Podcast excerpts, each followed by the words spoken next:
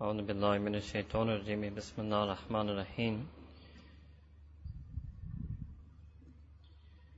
يا أيها الذين آمنوا لا تأكلوا أموالكم بينكم بالباطل إلا أن تكون تجارة عن تراض منكم ولا تقتلوا أنفسكم. إن الله كان بكم رحيما. We are now on Surah Al Imran, verse number 29. Surah Nisa, Surah Nisa, Surah number 4, verse number 29.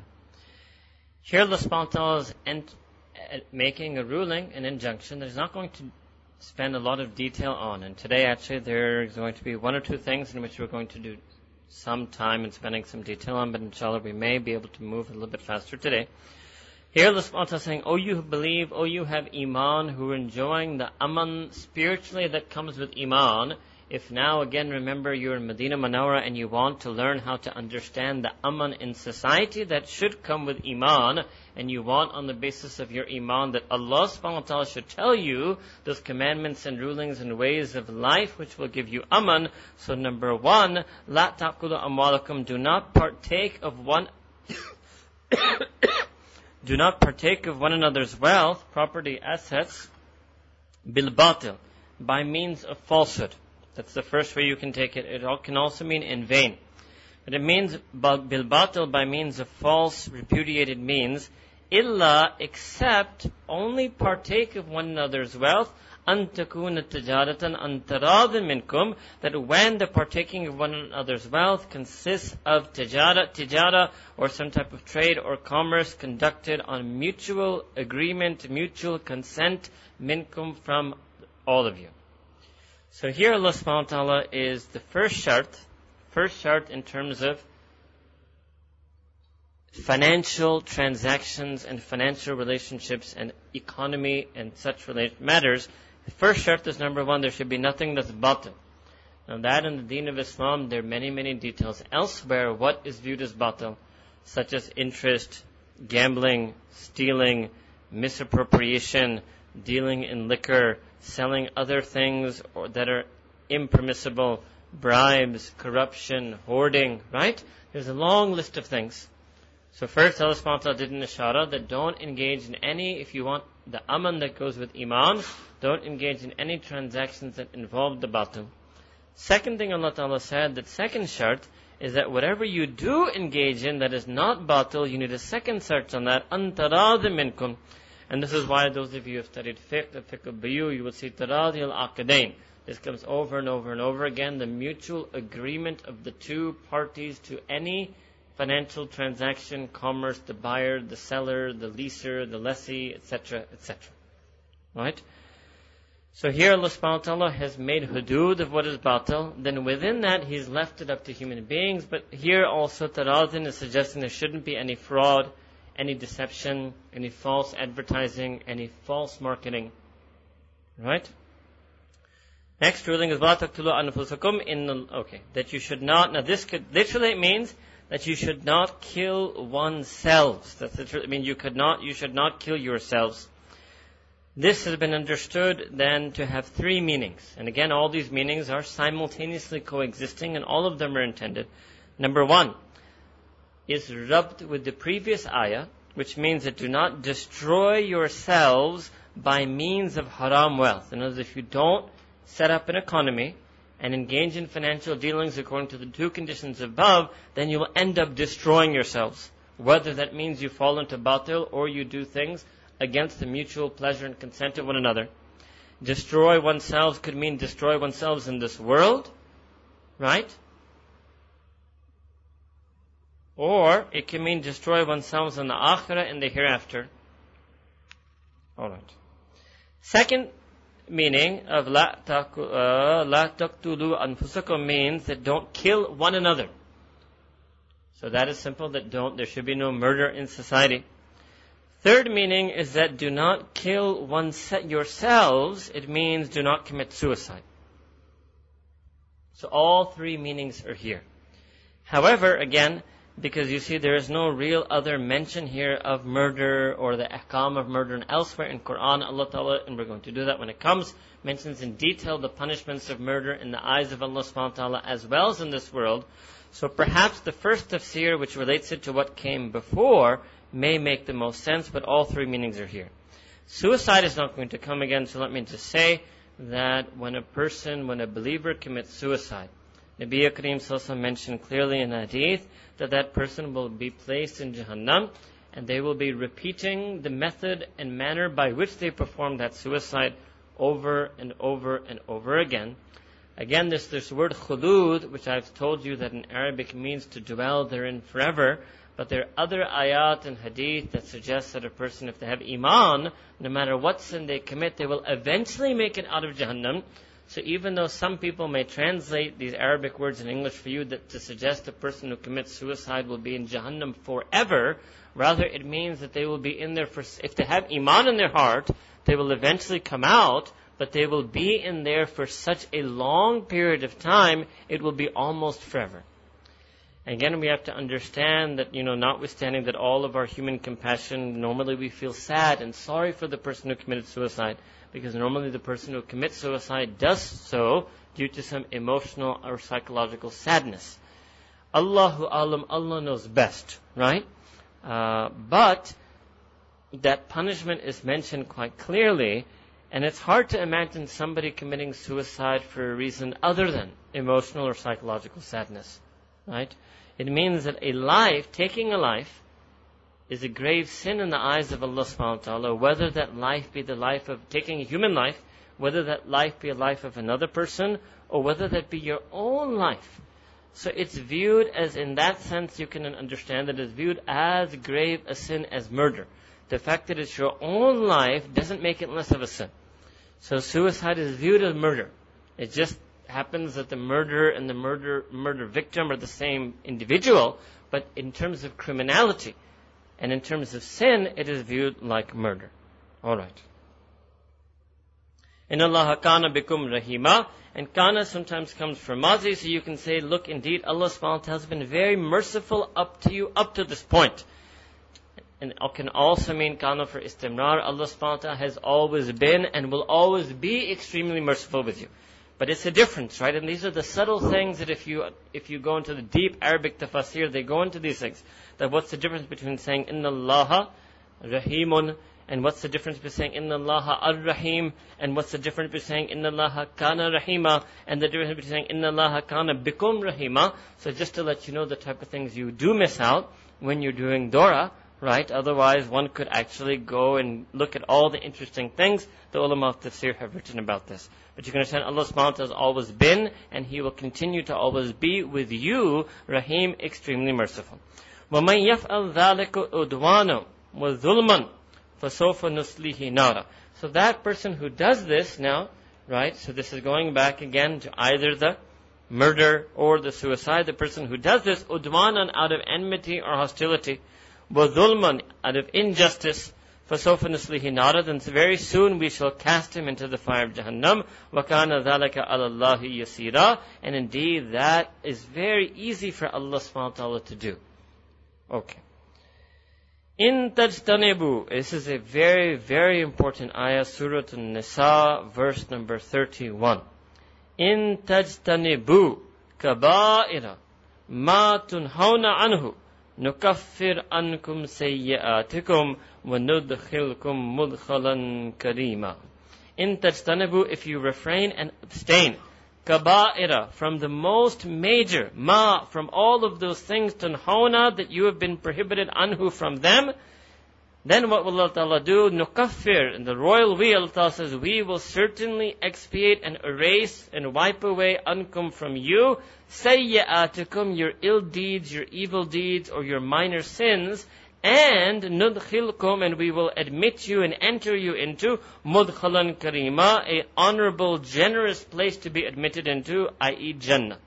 So what does this I mean? So this is the I where you may have in Urdu heard this thing, kabira guna. So this ayah is mentioning that from all the things that Allah Ta'ala has prohibited, and to do any one of them, knowingly, willfully, would be sin. But there are some things that He has prohibited that is known as the kaba'ir. the kaba'ir, the most enormous, more enormous and tremendous sins. So Allah Ta'ala is saying if you stay away from them, then Allah Ta'ala is saying, Nukafir ankum sayyi'atukum, so Allah Ta'ala can wipe away your minor deeds. So first thing is, what are the kaba'ir? So, Imam al-Zahabi, rahimahullah, great Hanbali alim of deen and muhaddith, he wrote a book called Kaba'ir, Al-Kaba'ir, available in Urdu also, but not yet available in English, but available in Arabic, obviously, there is no and Urdu, in which he outlines 70 sins, 70 prohibitions by Allah subhanahu that he felt to be amongst the kaba'ir. Then Ibn Nujaym al-Hanafi, rahimahullah ta'ala, added a few more things, I would say, I can't remember the exact number now, a few dozen, maybe two, three dozen things to the kaba'ir. And then he also, Ibn Nujaym, tried to identify the sagha'ir, or what are the minor sins or the sayyat. Alright. What was the basis on which the hadith scholars did this? They felt that kaba'ir will mean any sin for which Allah subhanahu wa ta'ala mentioned Jahannam as a punishment in Quran or Hadith, any sin where Allah subhanahu wa ta'ala has mentioned wa'id or a terrible chastisement and anger from Allah subhanahu wa ta'ala as a punishment, the wrath of Allah. The wrath of Allah. So if anything, sin has been mentioned as incurring the wrath of Allah, they will put it in Kabair. Anything in which Allah subhanahu wa ta'ala says He will remove that person from His, remove that person from His mercy. Remember Latna. They would put that in Kabair. So these are the criteria that these muhaddithin used and fuqaha used to identify the kabair. This ayah, like every, many times I tell you this, this ayah must be understood in light of the other ayat of Quran Kareem. So what you would want to do then is this word sayyat you'd want to see in Quran that where else did Allah subhanahu wa ta'ala use this word sayyat and what else has Allah subhanahu wa ta'ala told us about this sayyat and what are the ayat talk about this nukaffir or this act of Allah subhanahu wa ta'ala wiping away or effacing or expiating these deeds from us. So this should be understood in light of ayah number one that Allah subhanahu wa ta'ala says that yaghfiru man yasha that He forgives whomsoever He wants. So that means that forgiving us for our minor sins, that is up to Allah subhanahu wa ta'ala. If He wishes, He will do so. If He wishes, He will not do so. What will make Him wish to do so, that will be a person's own taqwa. Now when you bring in hadith, so hadith in Sahih Muslim, Sayyidina Rasulullah said something very similar to this ayah, that that person who prays five prayers a day and fasts Ramadan every year, then these five prayers will be an expiation, kafara, for what comes between them, and the fasting of Ramadan will be a kafara for what comes between it, except for the kaba'ir. Except for the kaba'ir. So kaba'ir, I'm going to tell you later how to get the kaba'ir forgiven. The sayyat then suggests that it will be forgiven, number one, if Allah Ta'ala wishes, and number two, for that person who offers good deeds, who fulfills the fara'id and wajibat, the mandatory, obligatory injunctions of deen of Islam. Third thing is that the sayyat are forgiven through istighfar. Just simply by asking Allah Ta'ala for forgiveness, begging for His mercy, the sayyat are forgiven. And another ayah Allah mentions that good deeds wipe away sayyat that the, the good deeds that you do, the hasanat, that one person does, wipes away the sayyat. Now let's return to this issue of the kaba'ir. In fact, interestingly, another hadith I will tell you, uh, because related to something we did yesterday, it comes in a hadith that a person, well, khair means a sahaba kissed a sahabiya outside nikah. And he went to Sayyidina Rasulullah and confessed of this sin that he had kissed a woman. And then Allah subhanahu wa ta'ala revealed down an ayah of Surah Hud, which mentions that the prayers also are a kafara for a person. And then the other Sahaba asked the Prophet is this just for that person? And the Prophet said, no, this is for the entire ummah. So even prayer, regularly praying, something that erases from us our sins. Alright, what are the kabair? What can erase the kabair? So the kabair can only be erased through tawbah through tawbah and certain special major acts, such as hajj. Such as hajj, but it's understood that a person makes through tawbah on hajj. Hajj is just an opportunity or special event of tawbah, so person must make tawbah. Tawbah again means that that person is seeks the genuine forgiveness of Allah subhanahu wa ta'ala and promises and pledges never to do that sin again and then indeed never returns to that sin. In that sense, by means of tawbah, the kabair are forgiven as well. And we should understand that as far as like Hafiz ibn Qayyim al-Jawziyah used to say, that don't look at how small or great the sin is. Don't look at whether it's from the kaba'ir or the saghair. Look at the kibriyai and azmat of that being against whom you're sinning. That Allah subhanahu wa ta'ala is al-akbar. And therefore, in that sense, every command of His has a kibriyai, has a greatness to it. So we should not think ourselves what is kabair and what is saghar. We should try to avoid all sins altogether. But this does suggest, Quran Kareem is telling us, that we should try to stay away from the major sins. And one of the major sins that was mentioned earlier, right, was that lack of haya, that fasha, that behayai.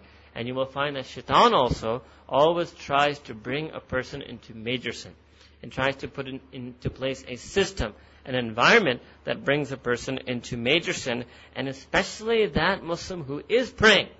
So that person who is doing the hasanat that are wiping away their sayyat. So there's no point in shaitan to involve him or her in sayyat because that person is praying. So shaitan is going to make an extra special effort to involve that person in kabair. That's why our mashayikh in Tasawwuf used to say that jo alim hai uska shaitan hai.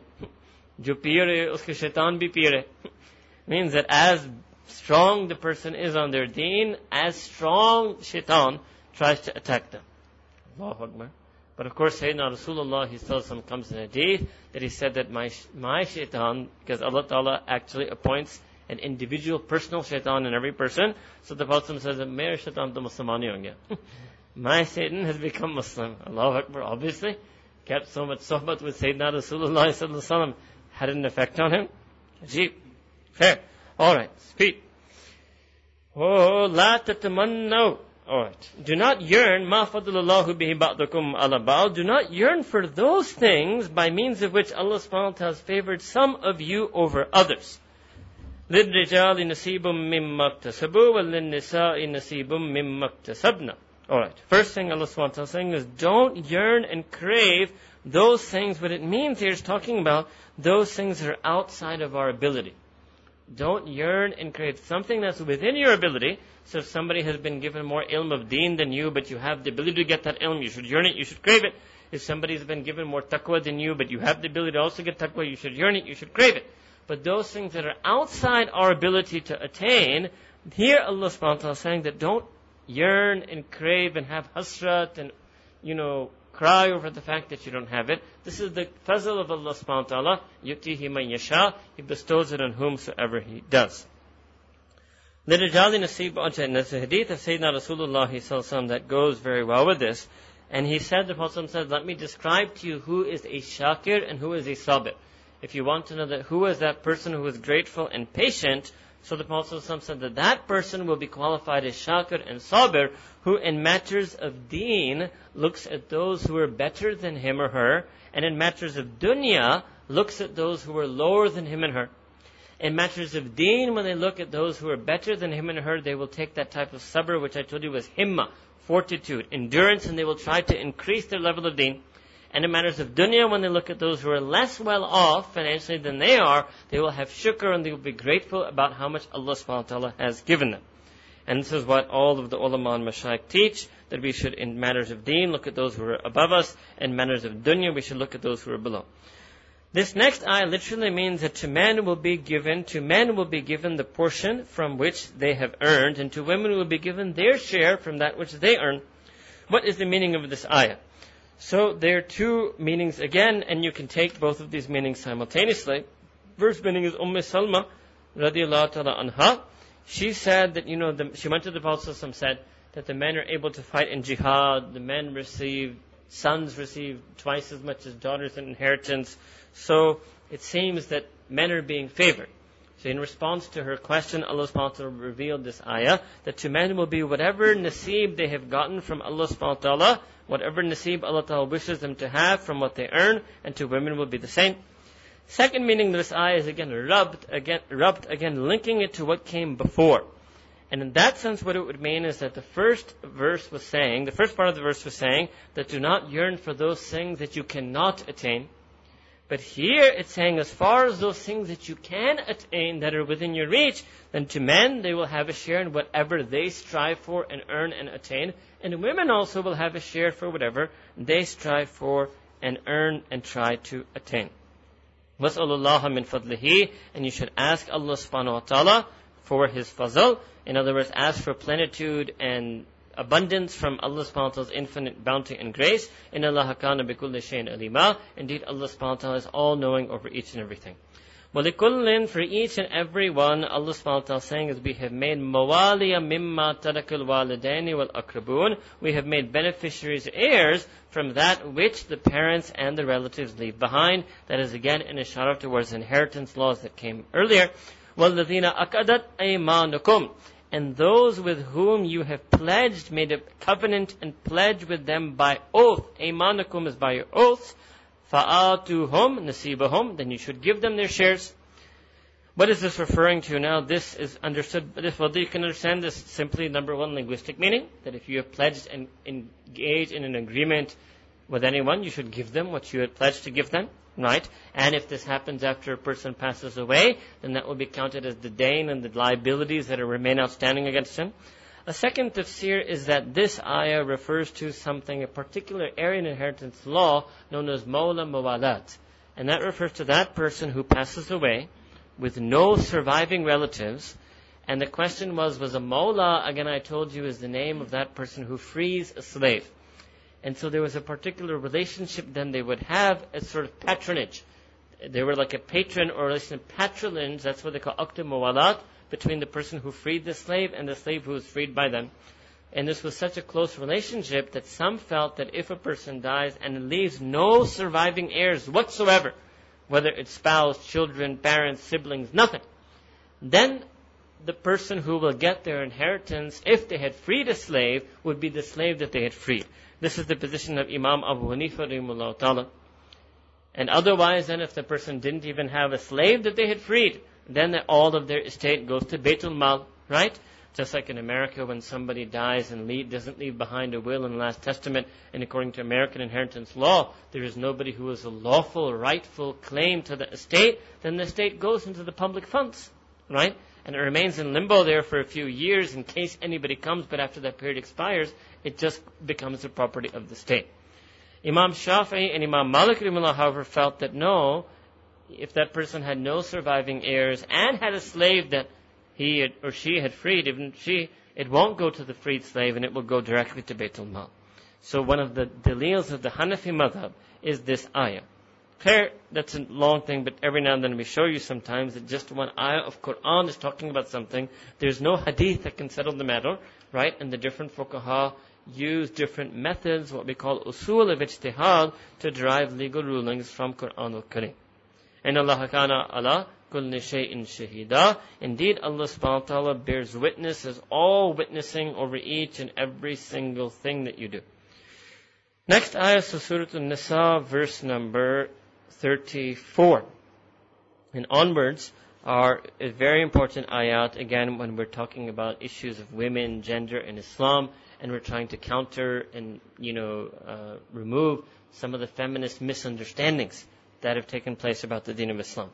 الرجال قوامون على النساء بما فضل الله بعضهم على بعض وبما أنفقوا من أموالهم. Okay. الرجال قوامون. So first, biggest thing is how do you translate this word? So some people translate this word as men are superior to women. That is not the meaning of this. Some people translate as men as leaders of women. That is not the meaning of this. Qawam means by means of which the woman has her qiyam. It means that men are the supporters, caretakers, the source of the support and sustenance of women. That the qiyam of women is by means of their men. So the best English word here would probably be supporters or caretakers. Right? Supporter when understood in the sense of caretaker, not supporter in terms of fan, right? The men are the fans of women. वो भी शायद हो सकता है, But that's not the meaning of this word. okay? So men are supporters in terms of caretakers of the women. Alright. Now two things are mentioned here. Number one, bima فَضَّلَ اللَّهُ ala ba'adin, By means of which Allah Ta'ala has given His fazl to one over the other by some fazl that Allah subhanahu wa ta'ala has sent upon the gender of men over the gender of women.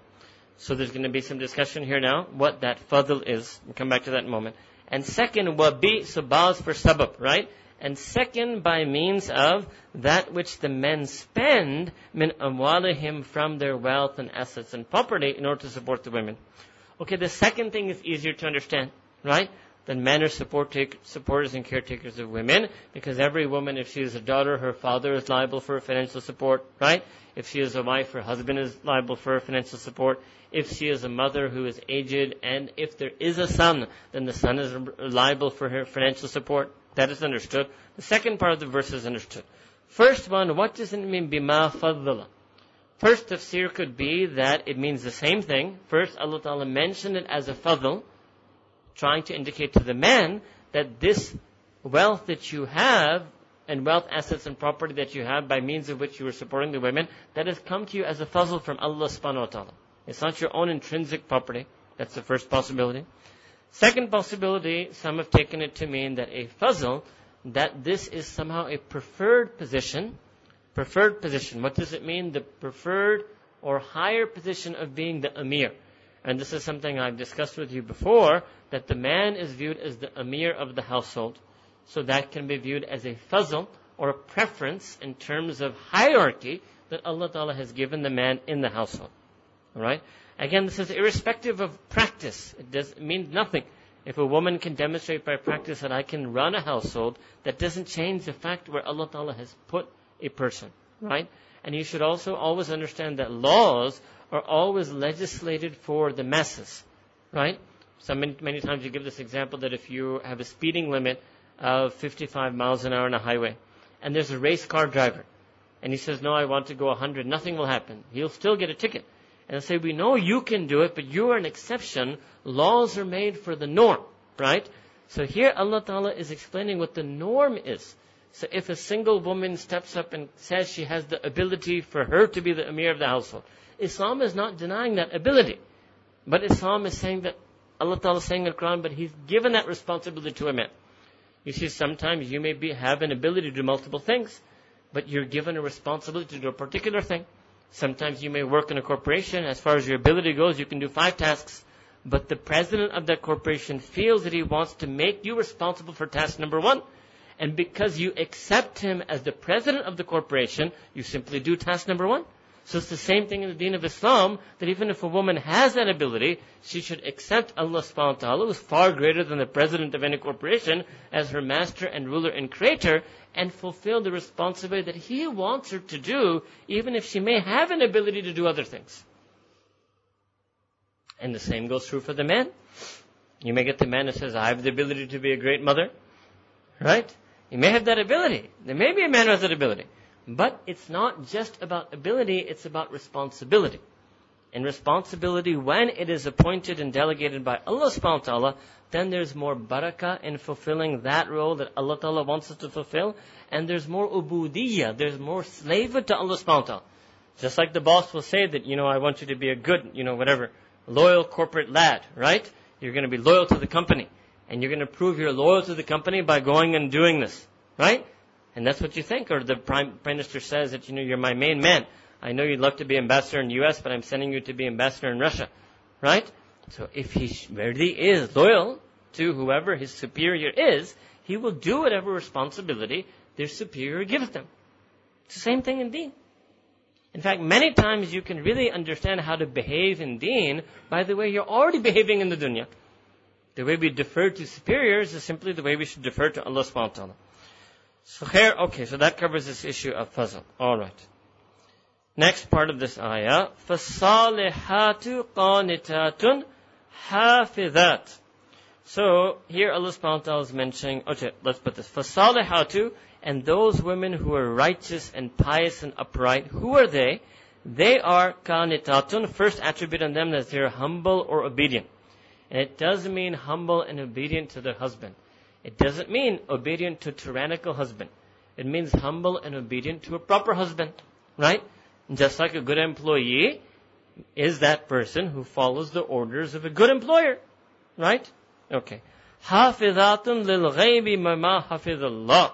And they safeguard and they protect in the absence of their husband what Allah subhanahu wa ta'ala by help of the by help of the protection and safeguarding of Allah subhanahu What does this mean? Number one, they, number one, it means they protect their chastity. That's the most glaring thing that this ayah is talking about because you're going to see about what's going to come next. Number one is they protect their own chastity, they guard their modesty in the absence of their husband. So meant in one example you can give in time of Sahaba Ikram, that when their husband Sahabi is away on jihad, right, or away on trade caravans, they will guard their modesty and chastity. They will not be involved with any other men. It also can mean that they also safeguard their husband's wealth and property and possessions and household and everything else, right? They safeguard it. Alright.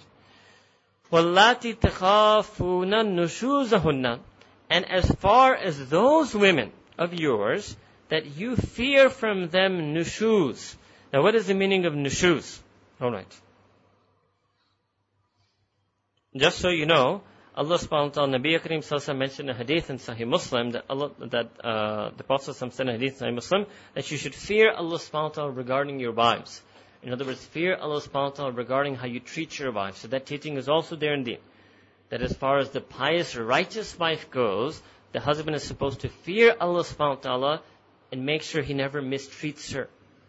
But this is talking about a different case, which is nushuz. Nushuz, its linguistic mana means rebellious, insightful, right? And here, when it comes to a woman, nushuz means either some high form of infidelity or outright adultery. Some of the commentators have taken it means outright adultery, and some have said it means a high level of infidelity, but maybe not the outright act itself of adultery. Alright? So for those women whom either you fear that they have committed adultery, but it happened in your absence. This is what's going to happen in your absence. So there's no question of four male witnesses, right? So you cannot accuse them of that because I did that for you before. That if you accuse a woman of that and you don't have four witnesses, you get 80 lashes yourself. It's called hadd kazaf, right? The punishment for slandering a woman. So it happened in your absence. But maybe there's some reason, somehow you can tell.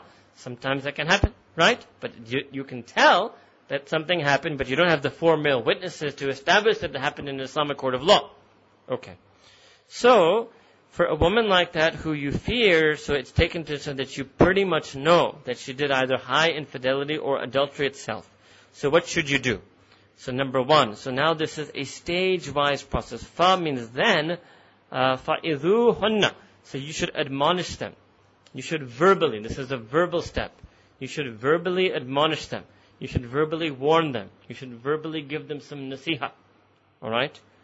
وَهْجُرُوهُنَّ فِي الْمَضَاجِعِ That you should then leave them alone in their beds. Which means you should separate beds from them. Now this is meant to be an emotional or psychological thing.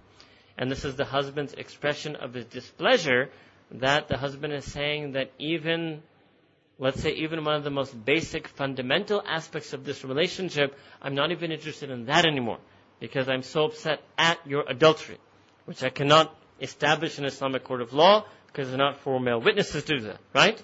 But I know you did it. Okay? Third thing is wadribu hunna. Again, one of the most, second most difficult thing maybe to explain. Actually, no, not really. But for women maybe, second most thing that they want. Wadribu hunna means to beat. Right? That means to beat. But rather I would use a different English word here, there are two English words you may use. Some, I would use the word spank. Spank, in other words, or slap. That's what it means here, like you would say a tupper. Now, tupper, if it is given, if you spank someone out of anger, that is haram. If you spank someone to inflict bodily injury, that is haram. If you spank someone out of tarbiyah, if you spank someone out of tarbiyah to inculcate good behavior, that is jais. That is jais between parents and children, and that is jais between husband and wife. In fact, it even comes in one hadith that a woman came to the Prophet and said, My husband slapped me. He's told her, slap her back. Uh, he told her, slap him back. Right? The yibi'ah, right? Okay. Here, that may not have been tarbiyah, that may have been a tit for tat type of situation, right? But there's this notion of, now this is not in any way, and this is a big problem, that there are things in Islam, and there are things in all good teachings that if you take them to excess or you misinterpret them, right, they can become a source of abuse. So it doesn't mean Islam is in any way sanctioning even the slightest form of child abuse or wife abuse. That is absolutely forbidden in Islam.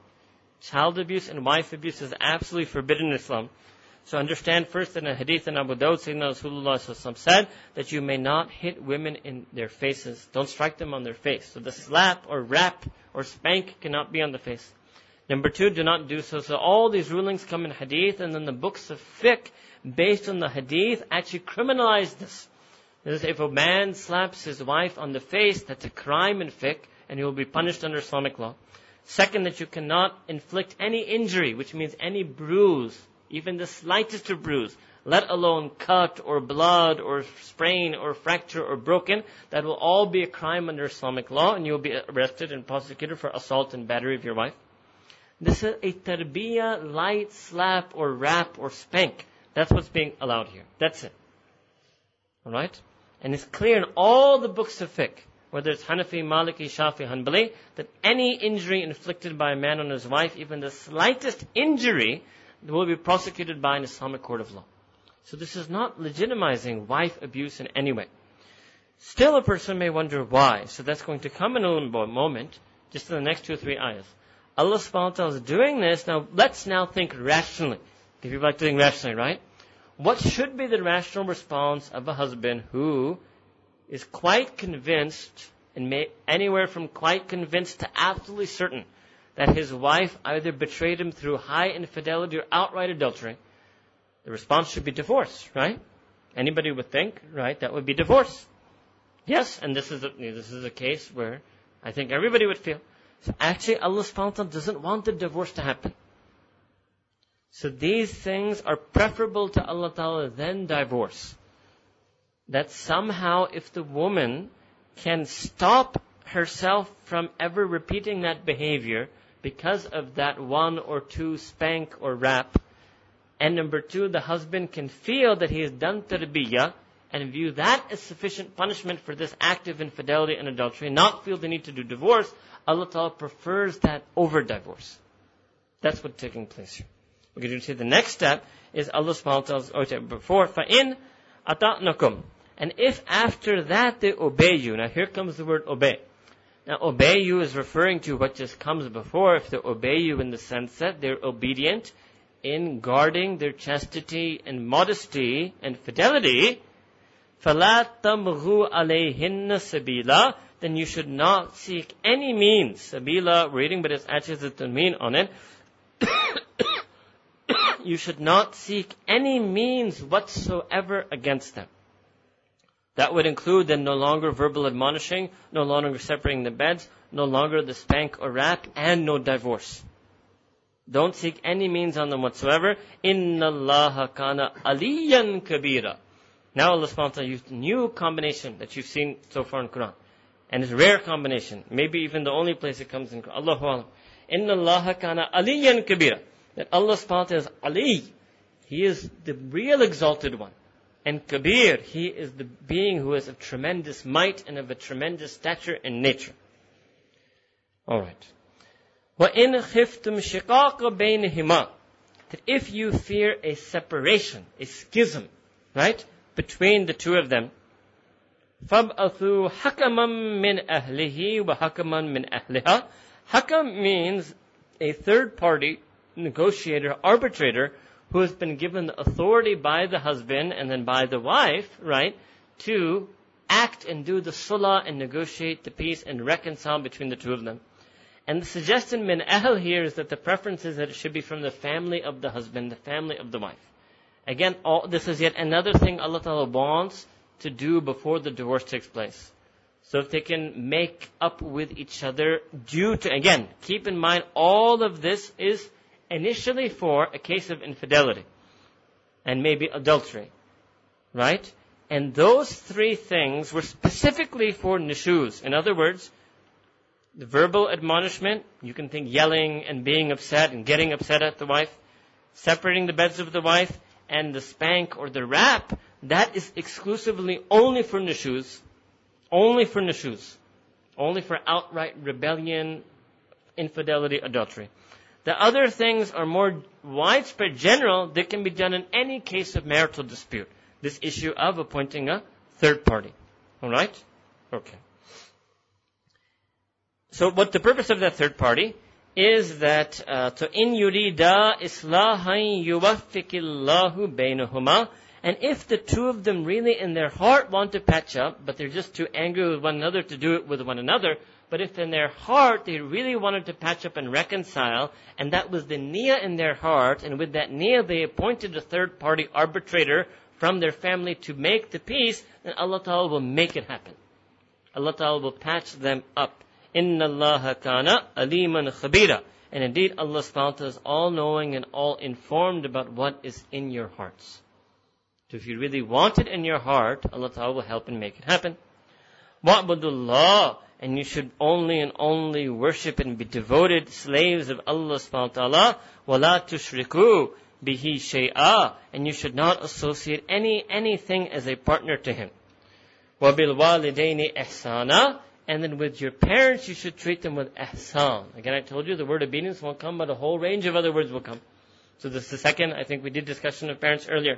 Well, second time it's come wabil walidaini ihsana, that you should behave with your parents in the most noble of ways. Ihsan is really the highest level of human behavior, with the highest levels of nobility, virtue, kindness, respect, what you call adab, ikram, ihtiram. But not obedience. Obedience is to Allah subhanahu wa ta'ala and the Messenger sallallahu alayhi wa sallam. qurba, and you should behave excellently with your relatives, wal yatama, and with orphans, wal masakin, and with those who are truly needy, wal jari, Alright, and the neighbor. Alright, now what I received a question from someone that what is the Islamic definition of an orphan? Alright, so Islamic definition of an orphan is quite simply that person who has uh, no parents. Person who has lost their parents. That is definitely an orphan. If a person has lost one parent, if a person has lost a mother or a father, single parent, they may also be viewed in some sense as partially, partially an orphan because they are partially an orphan in that sense. Right?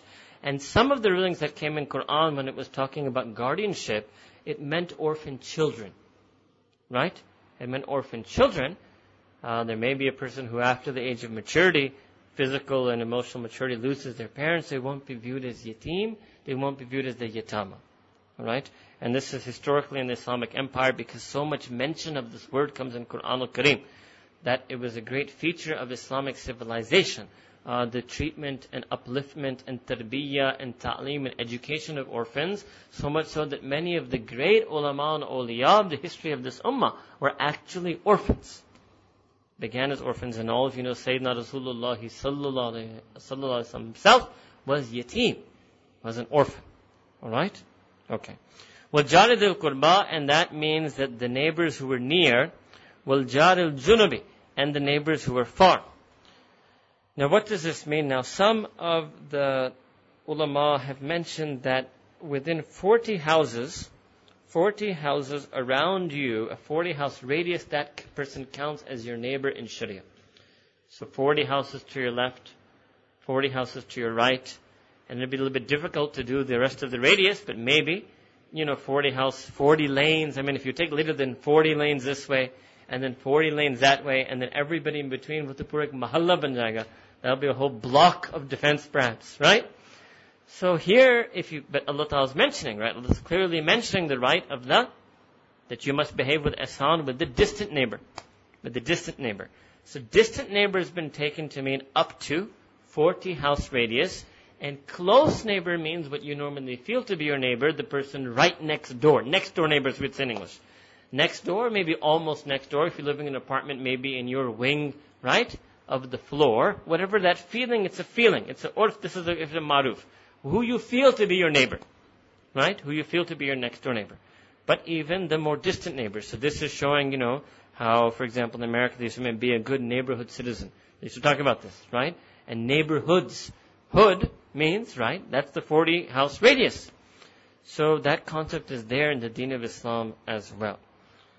Alright. Uh, وَالصَّاحِبِ بِالْجَنْبِ Jam literally means your side, wasahib means your friend, so it means that friend of yours who is close to you. That friend of yours who is a very close friend. So you should behave with ihsan with your close friends. This is also an ashar that you should have close friends. that a human being is part of humanity. To have friends who are close, who are confidants, who are near to you. Right? It's part of humanity. Uh, Wabn is Sabil, and this is the traveler. This we've already mentioned to you. وَمَا مَلَكَتْ أَيْمَانُكُمْ And you should behave with ihsan with your slaves. There's, not, there's nothing generous here now. وَمَا مَلَكَتْ أَيْمَانُكُمْ Ihsan with your slaves. So look at that deen that has put slaves in the same sentence as parents. This is how exalted Allah Ta'ala has viewed the way a person should treat slaves. Ihsan with parents and all these including slaves. And you should think then for today right? Your servants, your naukar chakar, right? Your servants are like are one notch above slaves, so they should be included in this. So a person should behave with ihsan towards one's servants. Let me put it this way: you should speak with your servants in the same tone that you would speak to your parents. You should speak if you're an older man or woman. You should speak to your servants in the same way and tone that you would expect your children to speak to you. So it means the opposite of ihsan, if you want, in order to take the opposite of ihsan of battamizi. Then what you think constitutes battamizi with parents, if you say the same tone, that constitutes battamizi with your servants. And a lot of people in this segment of society don't have that. And you see that the way they talk, and the way they act, and the way their mannerisms, even their body language is with their servants, is radically different than it is with other people. So, and this is also the deep tarbiyah of Islam. That ihsan should be so deep in you, there's really no one really left out of this. These are all your associates, right? There's no one really left out of this list. So Allah Ta'ala is calling a person to ihsan in their, all their type of behavior. Inna Allah la yuhibbu. Now, like I told you, you should keep track of those ayat in which Allah Ta'ala mentions He loves, right? We should also keep track of those. This is the second place it's come. First place it came was an interest. Second place, not loving has come, is here. Inna Allah la yuhibbu man kana mukhtalan fakhura. So Allah subhanahu wa ta'ala does not love that person. Mukhtalan fakhura. Mukhtalan means who is proud and arrogant. And fakhura means who is boastful about that. And so it's suggesting what the rabt here means that any time a person doesn't have ihsan, has a failure of ihsan, a lapse of ihsan with any one of these categories of people, it's because of their arrogance or because they're proud and boastful. Alright?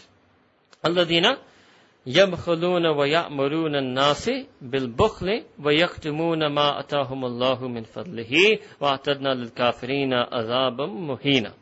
Here Allah SWT is saying is that those who yabkhulun, we did this before from Bukhul, those who were stingy, who were majuli. وَيَأْمُرُونَ And they command humanity, they command people with bukhli. In other words, they enjoy and they tell people also to be stingy. Not only are they stingy, they also get other people to be stingy. Alright? وَيَكْتُمُونَ مَا أَتَاهُمُ اللَّهُ And they conceal that which Allah subhanahu wa ta'ala has given them, min fadlihi, from His bounty. So they don't want people to know how much they have. Not there's a separate thing. Not knowing how people are because you're humble, you don't want to be viewed or treated in a different way because you're wealthy. That's good.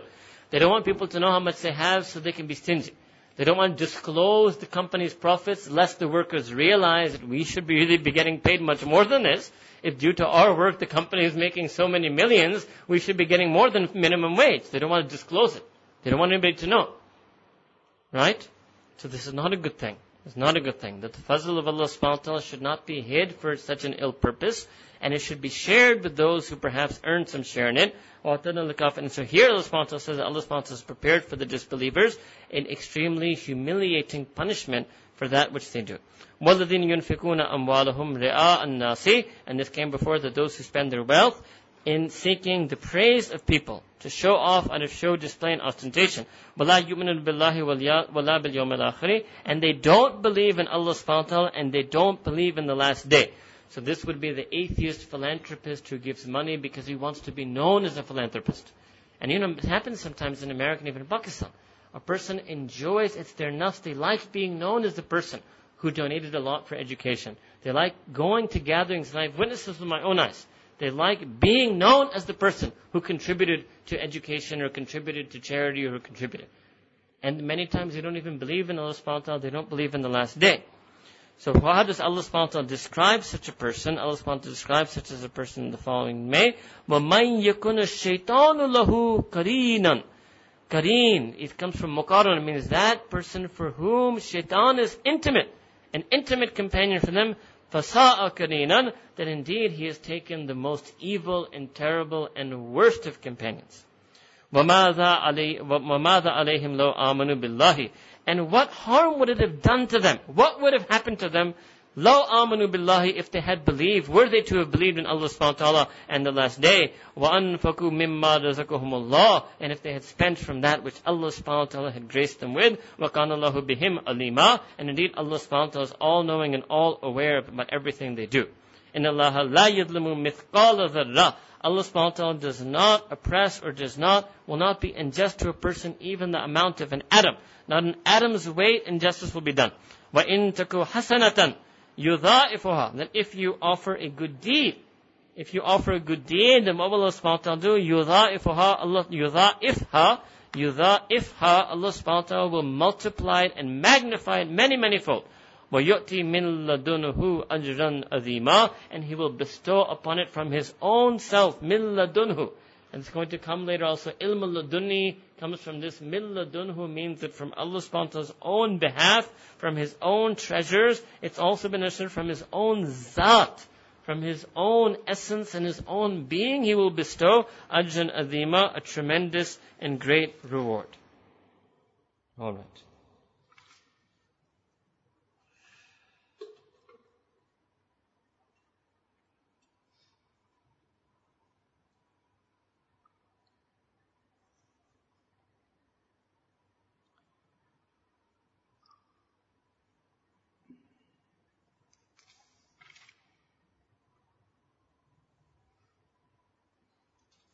All right Many, many things that are mentioned in these ayat about tarbiyah, but I think I've done enough uh, tafsir on this. فكيف إذا جئنا من كل أمة بشهيد وجئنا بك على هؤلاء شهيدا That how will it be on that day of judgment? That when we bring forth from every ummah a shaheed, from every ummah somebody will be called to testify in front of Allah subhanahu wa ta'ala. Then Allah subhanahu wa ta'ala says, وَجِئْنَا bika, bika means the Prophet and then we will bring you, Sayyidina Rasulullah ala ha'ulai, that you will come to be a witness over all of these witnesses. This is a fascinating thing that every ummah will have a witness on the day of judgment on Yom Al-Qiyamah. Who will testify what? Who will testify to the Nabi who brought the revelation to that ummah, who will testify to the scripture that came to that ummah, who will testify to whom in that ummah accepted the invitation and dawah of that prophet. And then this ummah, it sounds like our ummah will present a witness over the witnesses. Our Nabi, Sayyidina Rasulullah himself will be a witness over those witnesses. So in that sense, Sayyidina Rasulullah will become a witness over all of humanity. يومئذ يومئذ يود الذين كفروا وأصروا Now that day, now there are going to be two types of people. Alladhina kafaru, those who disbelieve. Wa asawul rasula, and those who disobey Sayyidina Rasulullah sallallahu alaihi Look what Allah Ta'ala is linking. Disobedience to the Prophet That means that that is something separate. Kufr is disobeying Allah. Disobeying the Prophet is something separate. That means Allah Ta'ala's injunctions are separate. That's called Quran. The prophetic injunctions are something separate. That is called Hadith and Sunnah.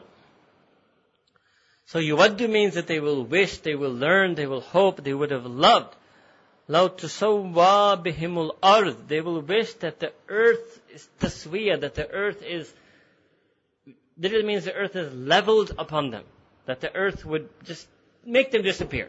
You would say in an English idiomatic they wish they could disappear under the earth.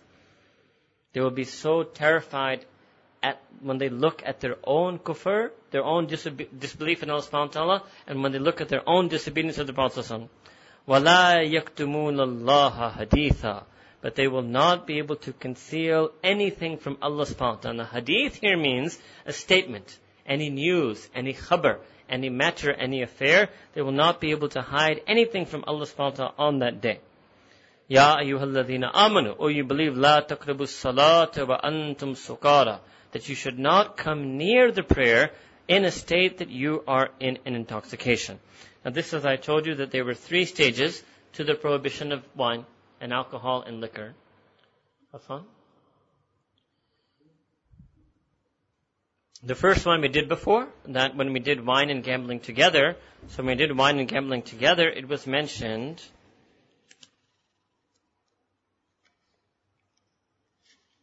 take the staples out. It was mentioned that what was it? Ithmuhuma, that their sin and their harm is greater than their benefit. That was the first level. Here's the second level of prohibition, that you should not go near the salah when you are intoxicated. Now obviously then, this was an ishara that Allah subhanahu wa ta'ala does not want you to be distracted from the prayer. And the third and final message, we're going to do that later, Surah Ma'idah, Surah number 5, verse number 90. And that is what we had told you, فَاجْتَنِبُوهُ فَإِنَّهُ رِجْسٌ مِنَ الشَّيْطَانِ That you must stay away from it altogether, for indeed it is an abomination from shaitan. Alright. Here, a nukta here, that one, even when Allah Ta'ala changes the legal ruling of something, there's still a lesson there. That just like Allah subhanahu wa ta'ala did not want us to be intoxicated by physical liquor, just like that, Allah subhanahu wa ta'ala does not want us to approach the prayer when we are intoxicated by thoughts of the dunya. It doesn't mean don't pray, but it means that Allah Ta'ala doesn't want any level of distraction. Allah Ta'ala doesn't want your emotional, spiritual ability to be lessened and numbed. He wants us to pray to Him in a heightened state of spiritual awareness. Alright. So this is what it says, حَتَّى تَعْلَمُوا مَا تَقُولُونَ such that you should know what you are saying.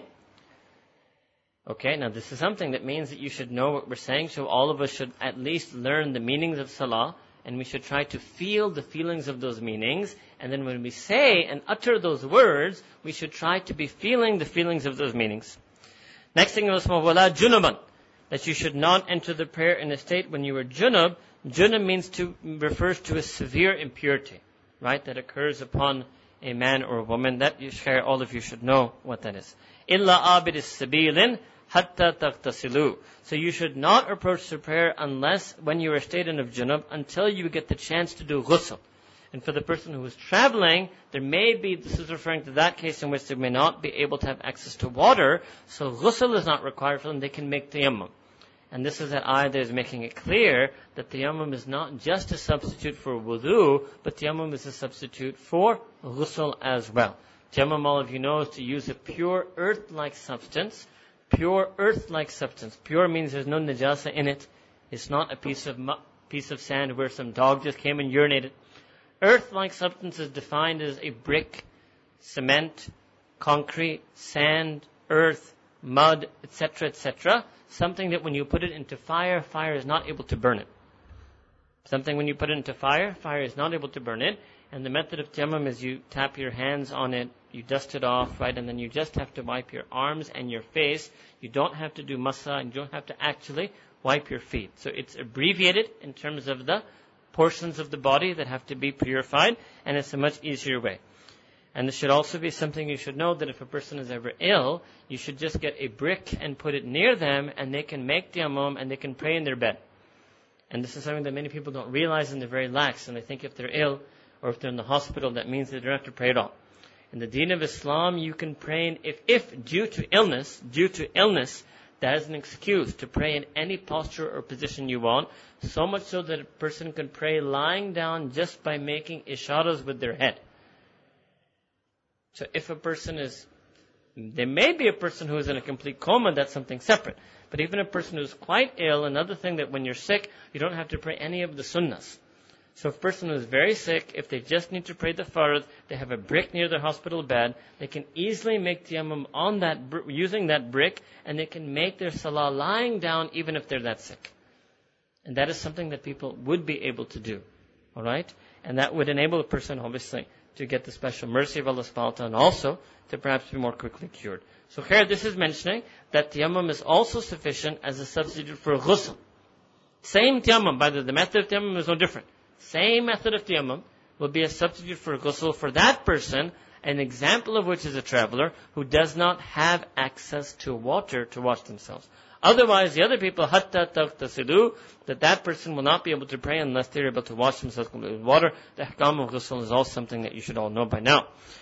When kuntum marza, aw ala safarin, aw jaa ahadum minkum min al-gha'iti, aw la mustumun nisa'a, falam tajidu ma'an, fatayammamu sa'idan tayyiban, فَامْسَهُ بِوُجُوهِكُمْ وَأَيْدِيكُمْ Alright, so this I've done for you, I've just translated for you, I'll just translate for you that if you are sick, or you are traveling, or one of you has come from relieving oneself, or you have literally means touched, but it means that you have cohabited with women, and you do not find any water, then you should simply make the amum with a pure earth-like substance, and you should, by means of that pure earth-like substance, you should do masa, you should wipe your faces and wipe your arms. Inna Allah kana afuwan ghafura, that indeed Allah subhanahu wa ta'ala is all pardoning, all forgiving.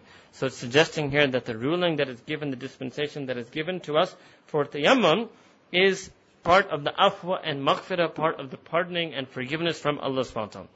Alam tara utu nasibam min al-kitabi يَشْتَرُونَ الضَّلَالَةَ وَيُرِيدُونَ أَن تَذِلُّ السَّبِيلَ That do you not gaze and wonder at those people who have been given their share and a portion from the book. This is again looking at the Ahl Kitab. And what did they do? They chose to change, exchange that and purchase by means of that dalala misguidance. And what do they wish? They wish actually to distract or divert people from as-sabil, from the straight path. Wallahu a'lamu bi'ada'akum. And no, this is something that I did once within your talk. Wallahu a'lamu bi'a'dakum. That know that Allah subhanahu wa ta'ala knows even more about your enemies, who they are, what their plots are, what their scheming is, what their strategy is.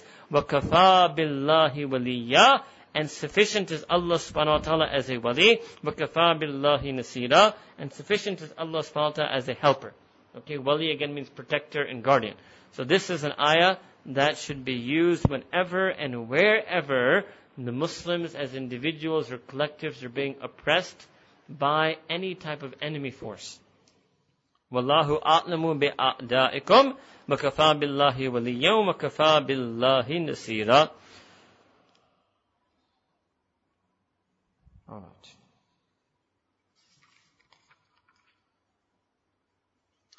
من الذين هادوا يحرفون الكلمة عن مواضعه ويقولون سمعنا وعصينا واسمع غير مسمع ورائنا ليا بألسنتهم وطعنا في الدين Okay, من الذين هادوا الذين هادوا means the Jews, right? الذين هادوا means the Jews. Now from some of the Jews, what were they doing? يحرفون الكلمة Kalima means words. Tahrif means they were altering and twisting words and taking them away from their places and their context. So mawadi can number mean that they were changing the words from their places. Mawadi also means the place of wada, mahalle wada, makane wada, and that can mean context. وَيَقُولُونَ So what when they say سَمِعْنَا وَعَصَيْنَا So what when they say that we hear and we disobey, as opposed to سَمِعْنَا وَعَطَعْنَا سَمِعْنَا وَعَصَيْنَا We hear and we disobey. وَاسْمَ غَيْرَ مُسْمَعِنَ And they would say and then listen in a manner that don't listen. They would tell people that listen and disobey. Or second option, that you should listen in such a way that you're not really listening. وَرَائِنَا لَيَّن And what you should do is that what they would say this word ra'ina, and I did this for you before, right? That this was, they were twisting this word, this was a, actually a curse word in either Hebrew or Aramaic or Syriac or whatever language the Jews of Medina, Munawwara spoke at that time. Alright. Layam him, and they're distorting it with their tongues, and wata'nan, ta'an means to mock and jest, fiddin, and they were mocking the deen of Islam. Walau annahum kalu sami'na wa ata'na, wasma, wanzurna, lakana khairul And if only they had said that we listen and we obey, and listen and look at us, look towards us, look, listen to and look towards us, lakana khairul this would have been better for them, wa aqwam, Wa'aqwa means that this would have been more righteous, more ethical. Wa'aqwa, more proper. More proper, more stable, more firm, more, it's like aqwam, you can say it's more propriety would have been more proper for them to do that. ولكن لعنهم الله بكفرهم but in, because they didn't do that, then Allah subhanahu wa ta'ala has removed them from His mercy by means due to the kufr, due to the disbelief that they harbored in their hearts. فَلَا يُؤْمِنُونَ إِلَّا قَلِيلًا And indeed, very few of those Jews believed in Deen of Islam and the Prophet ﷺ, in Quran al-Kareem, إِلَّا قَلِيلًا except a small number. And this we've done before. Allah Ta'ala mentioned that only a very few of the Ahl Kitab would believe in Allah subhanahu wa ta'ala and Quran and Nabi Kareem sallallahu alayhi wa All of this, we, these topics we've done before. Ya ayyuhalladhina utul kitaba aminu bima nazzalna musaddiqan lima ma'akum. That, O you who have been bestowed the book, you should believe in that which we have revealed, that which is verifying that which you already have, which you already had from before, in other words, previous scriptures. An natmisa wujuhan, fanarudduha ala adbariha. أو نلعنهم كما لعنا أصحاب السبت وكان أمر الله مفعولا Okay, here Allah subhanahu is saying is that you should believe in that which we have sent down, which verified what you had before. An natmisa wajuhan. Otherwise, that we will disfigure your faces. Disfigure your faces and return you, right, return you onto your backs. Or we make curse you, which means again we will remove them or we will remove them from their mercy. كما لأن أصحاب السبت just the way Allah Ta'ala says that the people of the Sabbath were removed from the mercy of Allah subhanahu wa ta'ala. This also explains to you that they disregarded the Sabbath, they casted their nets, they hunted fish when they weren't supposed to, and we did that ayah in Surah Baqarah Allah Ta'ala disfigured them and converted them into some monkey or ape-like or primate type creature. وَكَانَ أَمْرُ اللَّهِ مَفْعُولًا And indeed, the commandment of Allah, maf'ul will come to pass. Maful means something that is done, a fail that has already been done. Wakana amrullahi, and the commandment of Allah subhanahu wa ta'ala will certainly come to pass. إن الله لا يغفر أن يشرك به ويغفر ما دون ذلك. Indeed, Allah subhanahu wa ta'ala does not forgive anyone in this in this world that if they unrepented sin of associating any partner to Him. However, Allah Ta'ala may forgive anything other than that. لمن يشاء to whomsoever He wills. And I did this with you earlier, that the earlier ayat of sayyat should be understood in light of this. وَمَن يُشْرِكْ بِاللَّهِ So that person who Allah Ta'ala is not going to forgive, right? That person who associates anything with Allah subhanahu wa ta'ala, فَقَدْ اِفْتَرَى إِثْمًا أَذِيمًا That such a person has perpetrated a massive sin. Such a person has perpetrated a massive sin. Alright.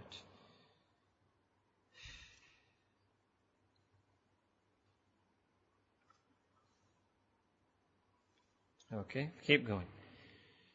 Alam tara ila alladhina yuzakkuna anfusahum. Don't you look at those people who, literally it means, who yuzakkuna anfusahum, who have done tazkiyah of themselves. So the way they normally read this is that those who consider themselves to have been made pure by their own efforts. So this ayah can mean many things, right? Originally it was talking about the Jews that the Jews felt that they were the chosen people. But many of the Mashaykh of Tasawwuf also read this ayah to suggest that number one, that you cannot do tazkiyah of your own self. Number two, that you shouldn't feel that your tazkiyah is ever completed. Why? Balillahu yuzakki man yasha. And this is an ayah, right, that many of the students of the Tasawwuf should be focused on and realize. That it's Allah subhanahu wa ta'ala. It's not us, it's not Shaykh, it's not us as students, it's not the Shaykh, it's the will of Allah subhanahu wa ta'ala. When His will comes, He may do that tazkiyah through some type of sabab, but it's Allah subhanahu wa ta'ala is what we call muzakki hakiki. He is the real murabbi hakiki, muzakki hakiki. He is the real giver, of purifier. So, balillahu yuzakki man yasha wala yuzlamuna fatila. And Allah subhanahu wa ta'ala is that being who is the true being of, uh, of tazkiyah. Wala yuzlamun, He will not people will not be caused injustice. Fatila, fatila refers is, a, is, a, is the pit of a date. Literally, it means will not be an at another way of saying dharra, mithqala, mithqala dharratin, even an atom's weight injustice will not be done to a person. Unzur kayfa yaftaruna ala Allah al-kadhib that don't you see how they invent lies, they bind lies, they fabricate lies, they attribute lies to Allah subhanahu wa ta'ala, وَكَفَى بِهِ إِثْمًا مُبِينًا And this is, that was referring to the Jews, وَكَفَى بِهِ إِثْمًا مُبِينًا But Allah subhanahu wa ta'ala is sufficient. That, sorry, their act of theirs وَكَفَى بِهِ Their act of fabricating lies to Allah subhanahu wa ta'ala is an ithmam mubina and is a clear and manifest and open sin. Alright. Here we should mention also the importance of uh, tazkiyatun nafs and the importance of purifying ourselves and the importance of asking Allah subhanahu wa ta'ala to purify. And you can also see where Allah subhanahu wa ta'ala here is referred to himself as a muzaki, and elsewhere you remember Nabi Kareem Sallallahu was mentioned as muzaki because that was one of his purposes, you zakki him. Right? So Allah subhanahu wa ta'ala and the Prophet do tazkiyah of the ummah. Allah ta'ala and the Prophet do tazkiyah, right, of the ummah. So our tazkiyah will be done through the commandments of Allah subhanahu wa ta'ala and the sunnah of Sayyidina Rasulullah sallallahu alaihi wasallam. ألم تر إلى الذين أوتوا نصيبا من الكتاب يؤمنون بالجبت والطاغوت ويقولون للذين كفروا هؤلاء أهدى من الذين آمنوا سبيلا Okay, now here Allah subhanahu is relating something that takes place between the Ahl Kitab. So have you not been seeing those who have been given a portion of the book? Why does Allah subhanahu by the way, say this several times, portion? Allah ta'ala is suggesting that already what they have is corrupt. Already what they have is corrupt. So the part of it that is indeed still scripture, kitab, kalamullah, is just a portion of what they have. Or you can phrase it in another way that the original Injil, they just have a portion of it. Because they've already corrupted so much of it and lost so much of it. The original Torah, the Jews of Medina Munawwara, only had a portion left of the original Torah. And even from the portion that is intact, and this was the hikmah of Allah subhanahu wa ta'ala, that that portion which talked about the last, the signs of the last and final messenger, and many, many features about him, that was part of the portion that they had that was intact. So that hujjah is complete on them, they cannot say that we only had a portion the portion that remained intact until the advent and coming of Sayyidina Rasulullah was sufficient for their hidayah. Even if they had followed just that portion, that portion would have guided them to accept the deen of Islam, the Kitab Quran, and Nabi Kareem Sallallahu Alaihi Wasallam. Alright? But the way Allah Ta'ala is addressing them, right, is the way Allah Ta'ala is showing that He is telling them that He knows that what they have is only, and that's something that they knew as well. And if you ask me, even today, people who are real biblical scholars must know that the text they have is corrupted and is partial. There's no way you could engage in academic study of the Bible and come to any other conclusion other than that. Right? So their state remains the same. And the nasib is probably much, much, much less today than it originally, than it was at the original time of Sayyidina Rasulullah So what happens that if you're not seen, do not gaze in wonderment, are you not stunned by those who have been given a portion of the book, that they believe in idols. They believe in idols. And they believe in shaitan. So jibti here means idols, and taghut here means shaitan, iblis himself. But what do they say? They say to those who disbelieve, and they say regarding them, that those people are better than the believers. In other words, Allah is saying, what's the problem with you, Ahl Kitab, Jews of Medina Munawwara? You prefer the mushrikeen of Makkah to these mu'mineen? You prefer people who do shirk. If nothing else, the portion of your book that you have also makes this clear that shirk is wrong. So if nothing else, you should have seen this battle that took place in Makkah Mukarramah between the forces of shirk and the forces of Millat Ibrahim, the forces of Abrahamic monotheism. And you should have taken this side. But even then you prefer to treat and negotiate and try to ally yourselves with the unbelievers, the mushrikeen of Makkah Mukarramah.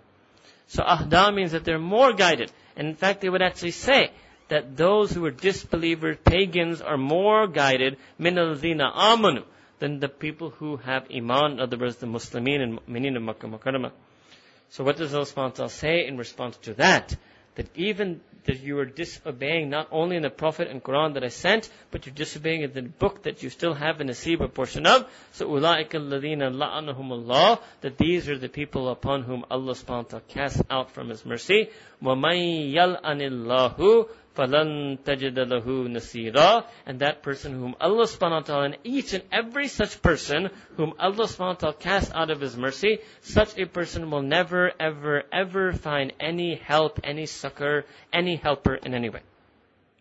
أَمْ لَهُمْ نَصِيبٌ مِّنَ الْمُلْكِ That Allah subhanahu wa ta'ala now is asking them, and this is Allah subhanahu wa ta'ala, Shan Shan Kalam, that do they think that they have any of the property or do they have any of the dominion Here we're mentioning a lot of uh,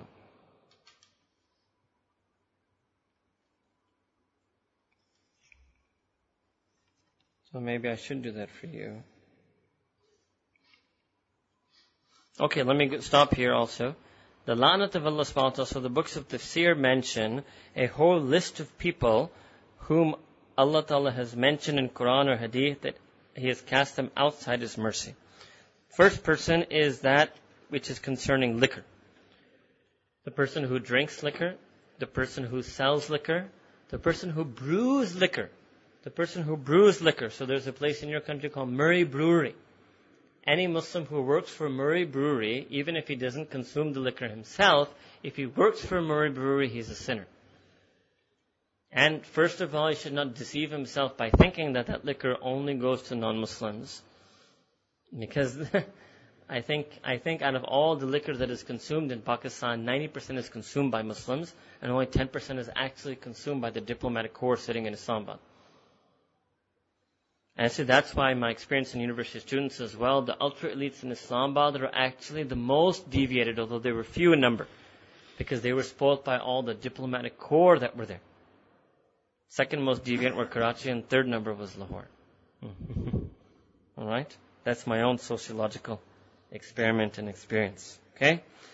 Another person who has been cast outside the mercy of Allah is the one who harms or plots against believers.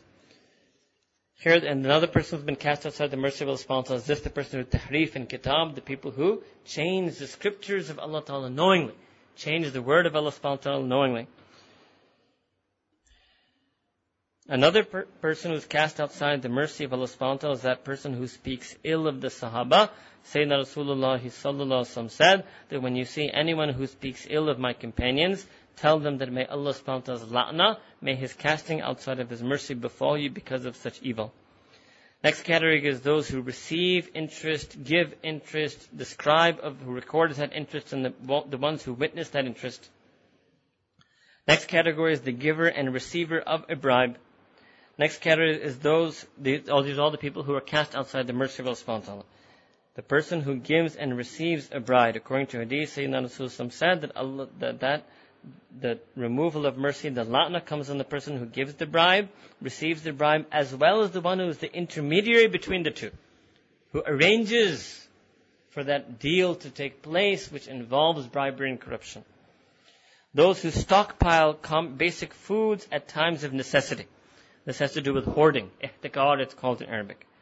Right? The, the people, it's near famine and they buy up all the wheat in the market. And then they drive the price up of the wheat and then take advantage of the situation that people are in near famine to make a living. Those who imitate the behavior of the opposite gender, Allah subhanahu wa ta'ala sends, removes them from their mercy. Now it's not our job to send this, so we make dua for such people, including your begum. You have a begum who used to be on TV, right? You should make dua for such people, right? Even if they may show no signs of relenting or repenting at all, we should be as unrelenting in our dua and good hopes for them. If they ever heard this, they would laugh and mock in cynicism and sarcasm. No problem. We will be, if they're unrelenting in their cynicism and sarcasm, we have to be unrelenting in our kindness and gentleness to them. But if a person passes away and dies and, and leaves this world in such a state that they didn't make tawbah for such a sin, then this is considered one of the grave sins that those men who imitate women and those women who imitate men. And this refers to both dress and appearance. It also display, refers to behavior, what they're calling is effeminate behavior, right? Or certain women, uh, I mean, there's an opposite, I can't remember the word of that. Uh, effeminate is for a man trying to act like a woman, and there's another word for certain women who act like men. There's a kind of not crude word for that. I won't say it, it's a crude word, but there is a word for that as well. Alright. There, I'm just going to keep reading the list, right? Uh, next is those who engage in the act of sodomy. Again, the person who does not make tawbah for that would be faced with the removal from mercy from Allah subhanahu wa ta'ala. Those who slaughter animals in the name of some other being other than Allah subhanahu wa ta'ala. Those who steal property. And here, Sayyidina Hassan al-Basri Ta'ala has reported a hadith that Sayyidina Rasulullah says that Allah Ta'ala sends His lana on the person who looks at a non-mahram and on that non-mahram that allows themselves to be looked at. Allahu Akbar. This is also a very intense thing. Allah Ta'ala removes from His mercy that person who looks at that which he shouldn't have looked at and that woman who allows herself to be looked at when she shouldn't have been looked at. Right? And so this is not an excuse. Sometimes sort of very sort of westernized women say that nahi Right? That it should be that the man should lower his gaze. But it's equally a command for the woman that she should hide her beauty. That's all coming. It's all coming and inshallah it will come in complete clarity when it comes. And the slaves of money, those who were slaves of money, so when the Hadith about them said that the person who is a slave to the dinar and dirham, what it means is that they violate and they break the commandments of Allah subhanahu wa ta'ala for the sake of monetary pursuits. أعوذ بالله من الشيطان الرجيم بسم الله الرحمن الرحيم أم لهم نصيب من الملك فإذا لا يؤتون الناس نقيرا Alright, so we're on Surah An-Nisa, Surah number 4, verse number 53. Here Allah subhanahu wa ta'ala is, I, with the English word, taunt is not appropriate for Allah subhanahu wa ta'ala, but Allah subhanahu wa ta'ala is challenging them. Allah subhanahu wa ta'ala is showing them His might and power by trying to show them how little or how no might and power they have by asking them that do they have some share in min al-mulk? Do they have some share in the milkiyat and the dominion and sovereignty that belongs to Allah subhanahu wa ta'ala?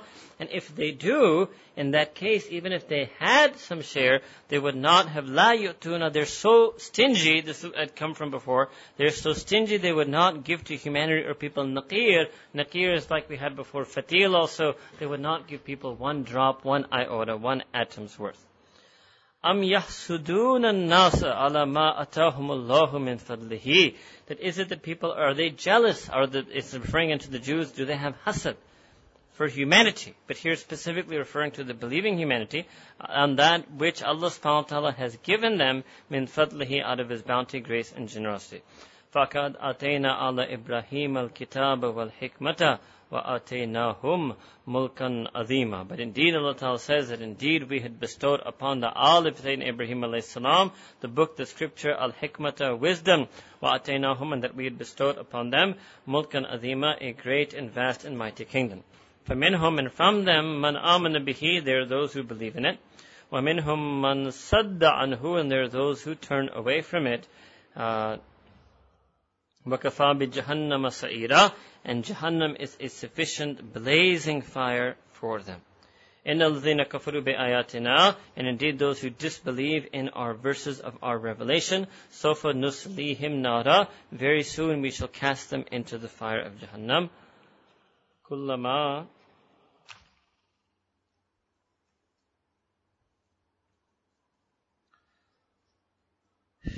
كلما نضجت جلودهم بدلناهم جلودا غيرها ليذوقوا العذاب Allahu Akbar. Allah subhanahu wa ta'ala is referring to now you have the first time in Quran, I think, a mention, a description of how the fire of Jahannam will be painful.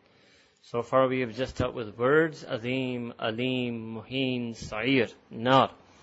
Now here Allah subhanahu wa ta'ala is mentioning that what is going to happen, that they will be cast into the fire of Jahannam, and due to that fire, because the fire certainly has a physical aspects, so when nadijat juluduhum, when their skin, julud literally means their hides, their skins, when their skin burns away, burns away, is melted away, baddalnahum juludan ghayraha, then we will then substitute, we will put on them yet another skin we would put on them yet another skin, لِيَذُوقُ adab, so that they may taste the punishment. Allahu Akbar kabira. And the reason why dhok is being used here is that because skins have, you know, it's your tactile sense. You feel what comes on your skin, right?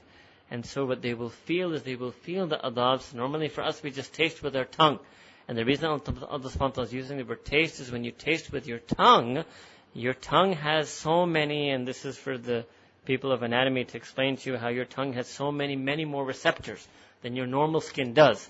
And that's why the tongue is able to distinguish all types of taste, all types of bitterness, sweetness, etc. Bittersweet, right? Chatmata, whatever, chatpata, right? पता नहीं क्या भला होता है आपके यहाँ right? All I know is that आप अच्छा भला fruit को लेकर उस पर नमक डालते हैं. But Allah Ta'ala made sweet in this country, you have to put uh, salt and pepper and make it. right? Strange people you are. Right?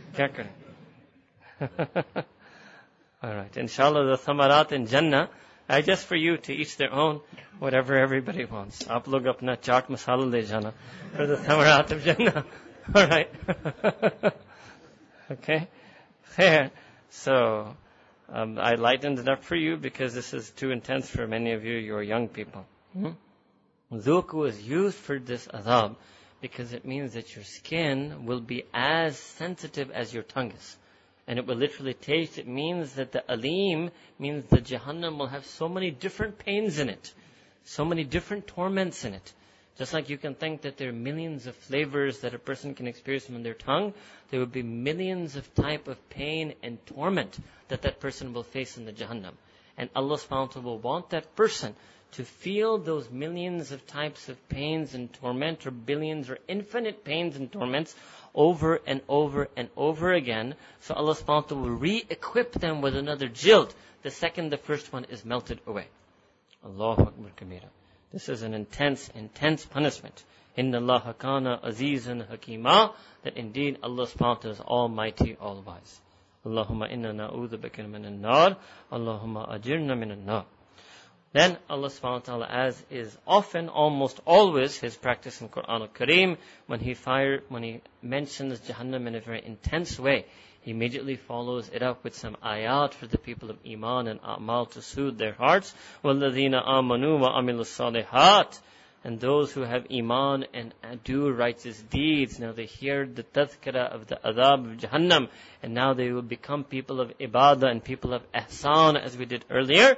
سَنُدْخِلُهُمْ جَنَّاتٍ تَجْرِي مِن تَحْتِهَا الْأَنْهَارُ خَالِدِينَ فِيهَا أَبَدًا and we will enter them into gardens underneath which rivers flow, and they will dwell therein. Now here the word abad is comes sarahatan explicitly, abadah, but they will dwell therein forever for all times Lahum fiha azwajum mutahhara. We've done this before as well. They will have therein pure, pure and purified spouses. وَنُدْخِلُهُمْ ظِلَالًا ظَلِيلًا And that we will enter them into a abundant shade, a shadeful shade. This really means an extremely shadeful shade. Right? And the shade is viewed as a metaphor. It may be literal, but shade is also viewed as a place where a person gets rest. A person where a person gets sukoon and itminan.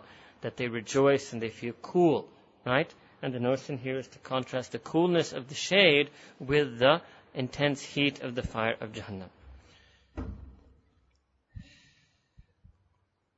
إن الله يأمركم أن تؤدوا الأمانات إلى أهلها. Indeed, Allah subhanahu wa ta'ala commands you that you must return and you must prefer and you must consign and give the amanat, the trust that have been bestowed upon you, ila ahliha, to their rightful owners. This is why our Mashaykh and Tasawwuf as well, when they take Bayat al-Khilafah, they recite this ayah, because it is viewed that the nisbat or ta'luq with Allah subhanahu wa ta'ala is not something khas to the awliya, but is actually something that is belongs, is the true inheritance or property of all of mu'mineen. That's why Allah subhanahu wa ta'ala says in Quran, Wallahu waliyul mu'mineen. So to bring the mu'mineen back to that trust and amanat that is actually theirs, it is the job of those whom Allah subhanahu ta'ala bestowed this responsibility to bring them to that, to return them to their amanat, return the amanat to them, in this case means to return them to the amanat that Allah ta'ala had given them. Clear here it means, specifically here, it also means that literally somebody has given you some financial property and bestowed it upon some item, has given it to you as a trust, that you must return those trusts to them. وإذا حكمت وإذا حكمتم بين الناس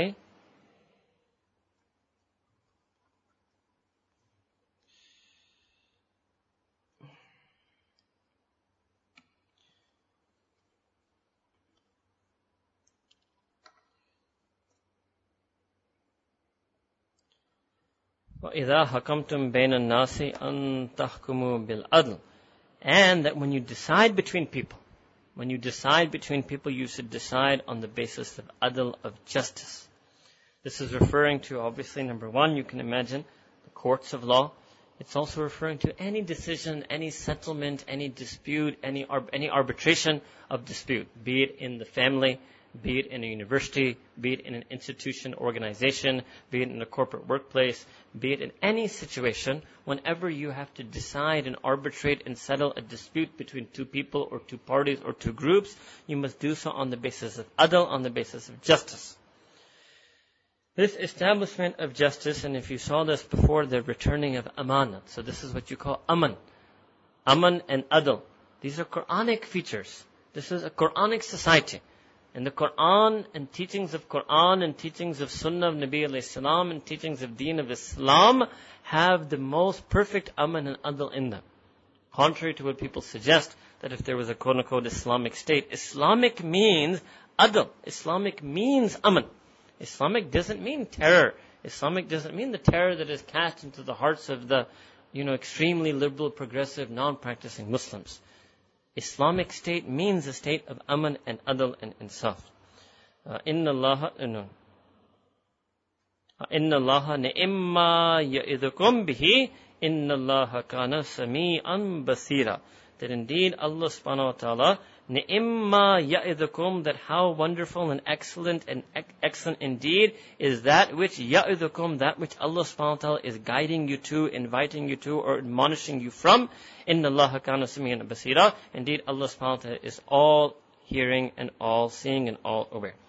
Or you believe you should obey Allah subhanahu wa ta'ala and obey the Messenger sallallahu alaihi wasallam, amri minkum, and you should obey those who have authority over you. All right. This is an important ayah of Quran al-Kareem. Oh, okay.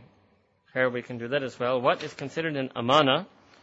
So what are the different amanat that the Mufassirin have mentioned? Here, one, I've given you two examples of that amana. I'll just mention a third example here that Nabi Kareem sallallahu alaihi said in Hadith, al-majalisu amana. That the gatherings are a trust. And what somebody says to you, the default position is that they took you in confidence. They don't have to say that keep this between us. That's the default position in Islam. Unless it is something that they explicitly say, or you know with certainty that it's something that they wouldn't mind that you share, the default position is the majalis or an amana. This means not just what people say to one another, but what you observe which you observe in someone or you observe in their house or you're a guest at somebody's house and sometimes when you're a guest you may notice certain things or observe certain things or learn certain things. All of that is an amana, right? And that amana should be safeguarded.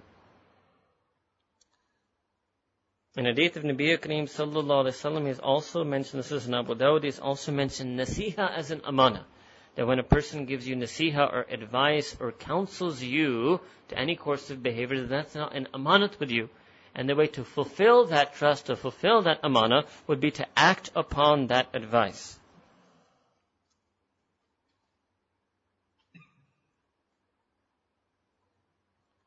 Alright, here this instruction comes in, oh you believe you should obey Allah subhanahu wa ta'ala, that is understood. You should obey Sayyidina Rasulullah that is understood وَأُولُو الْأَمْرِ مِنْكُمْ And you should obey those who have authority over you.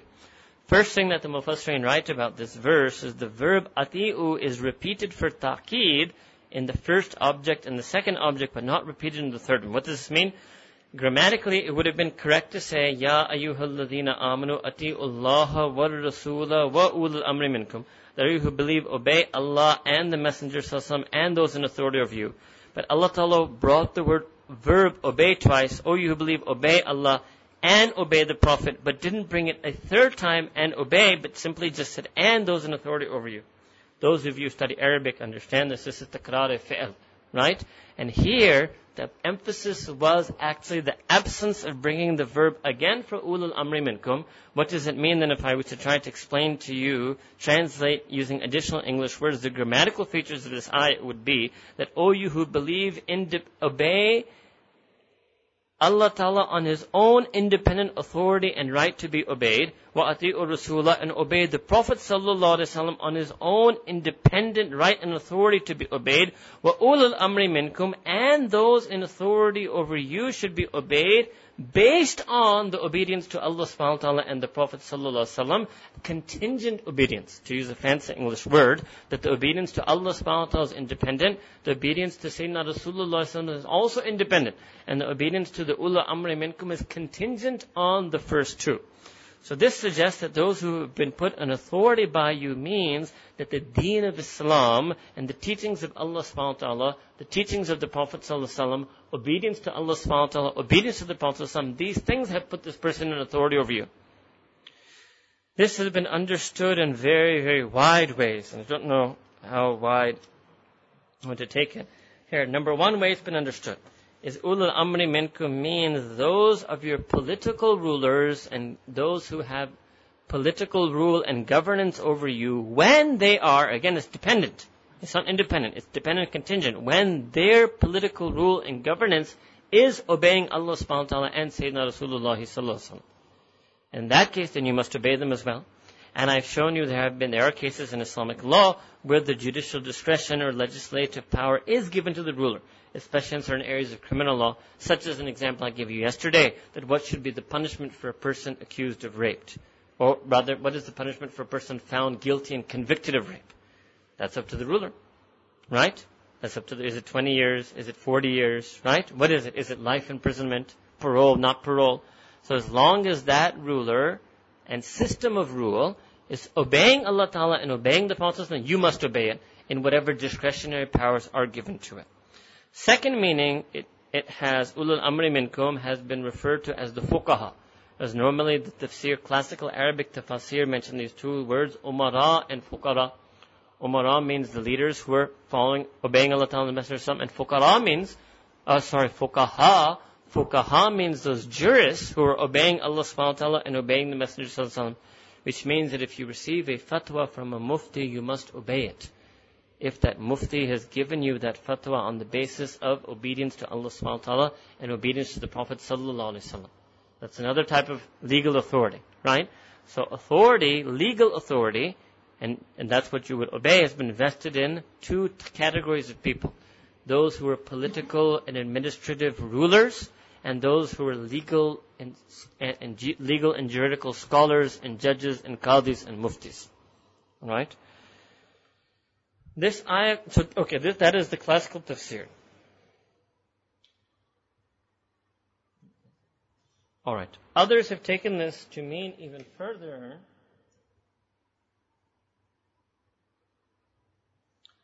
Others have taken this even further to mean that if there is somebody who has some authority over you in this world, and what they're asking you to do does not entail disobedience to Allah subhanahu wa ta'ala or disobedience to the Messenger sallallahu alaihi wasallam, and you have voluntarily, voluntarily placed yourself under their authority, once you have chosen to do so, then you must obey them also. So sometimes ulama give this ruling about Muslims who are living in non-Muslim lands. If you chose to be their citizen, and let's say, for example, they tax you, you have to pay their taxes, right? Because you have chosen to enter into this agreement where you have chosen by voluntarily adopting the citizenship of that country, you have volunteered to put that country in a certain level of authority over you, and as long as that does not entail any disobedience to Allah subhanahu wa ta'ala or disobedience to the Prophet sallallahu alaihi wasallam, then you have to obey that authority over you. Right? Okay.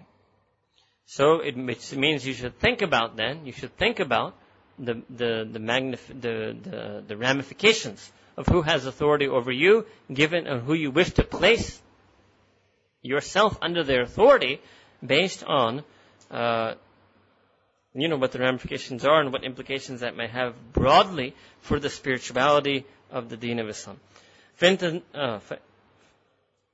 فإن تنازعتم في شيء and if you disagree and dispute and fight regarding anything, فَرُدُّوهُ إِلَى اللَّهِ وَالرَّسُولِ إِن كُنتُمْ تُؤْمِنُونَ بِاللَّهِ وَالْيَوْمِ الْآخِرِ That if you disagree and dispute over any matter and affair, فَرُدُّوهُ You should return and refer it to Allah subhanahu wa ta'ala and the Prophet sallallahu if indeed you are people who believe in Allah subhanahu wa ta'ala and the day of judgment. ذَلِكَ خَيْرٌ وَأَحْسَنُ ذَلِكَ خَيْرٌ وَأَحْسَنُ تَأْوِيلًا And that is indeed best for you and that is the most noble most excellent way. Alright. Here, now, this verse is one of the verses that unfortunately has also been something that has been misinterpreted and misused. So first here you see that Allah subhanahu didn't mention ulul amri minkum. When you return, when, when, when there is a dispute, you will refer the matter only to two, Allah subhanahu and the Messenger sallallahu alaihi. So this suggests that this is a dispute perhaps between you and those who have authority over you, or dispute between and amongst those who have authority. Alright. It should be referred to Allah subhanahu wa ta'ala and the Messenger sallallahu alaihi wasallam. Yes. Some people have taken this verse to suggest that when ulul amri minkum means the fuqaha and mujtahideen, the jurists, that what they should do is they should refer their multiple legal positions to hadith. And the suggestion there is that hadith will singularly determine one legal position. This is an absolute either misunderstanding, gross misunderstanding. And in fact, inshallah, one of the works that we're working on and that we're working on this past year as well one day, if we ever, Allah Ta'ala accepts us to put that in print, we'll reveal to you how gross this misunderstanding is. Or it's a gross misrepresentation. The multiple positions in jurisprudence arise from multiple hadith. And this is an understanding that I've traced back in my research this past year to all of the earliest scholars of the first three centuries. Every single one of them understood this. And none of them felt that it was just simply a matter of referring things back to hadith and you would end up on a single position. Right? Okay. What it does mean is that when you so, uh, certainly if it's in terms of people of political authority, that will be understood. If this, uh, in the sense that this verse applies to those of legal authority, it means that you should always keep Allah subhanahu wa ta'ala's book in mind and the Prophet's sunnah in mind whenever you are trying to issue a ruling. Okay? It does not mean that there is definitively always only one legal interpretation and one legal ruling. Alam tara ila alladhina yaz'umuna. Here, this is, that's a topic for a whole series of courses that we do that are called Islamic Scholarly Tradition, and some of the women and men may have taken that in different venues.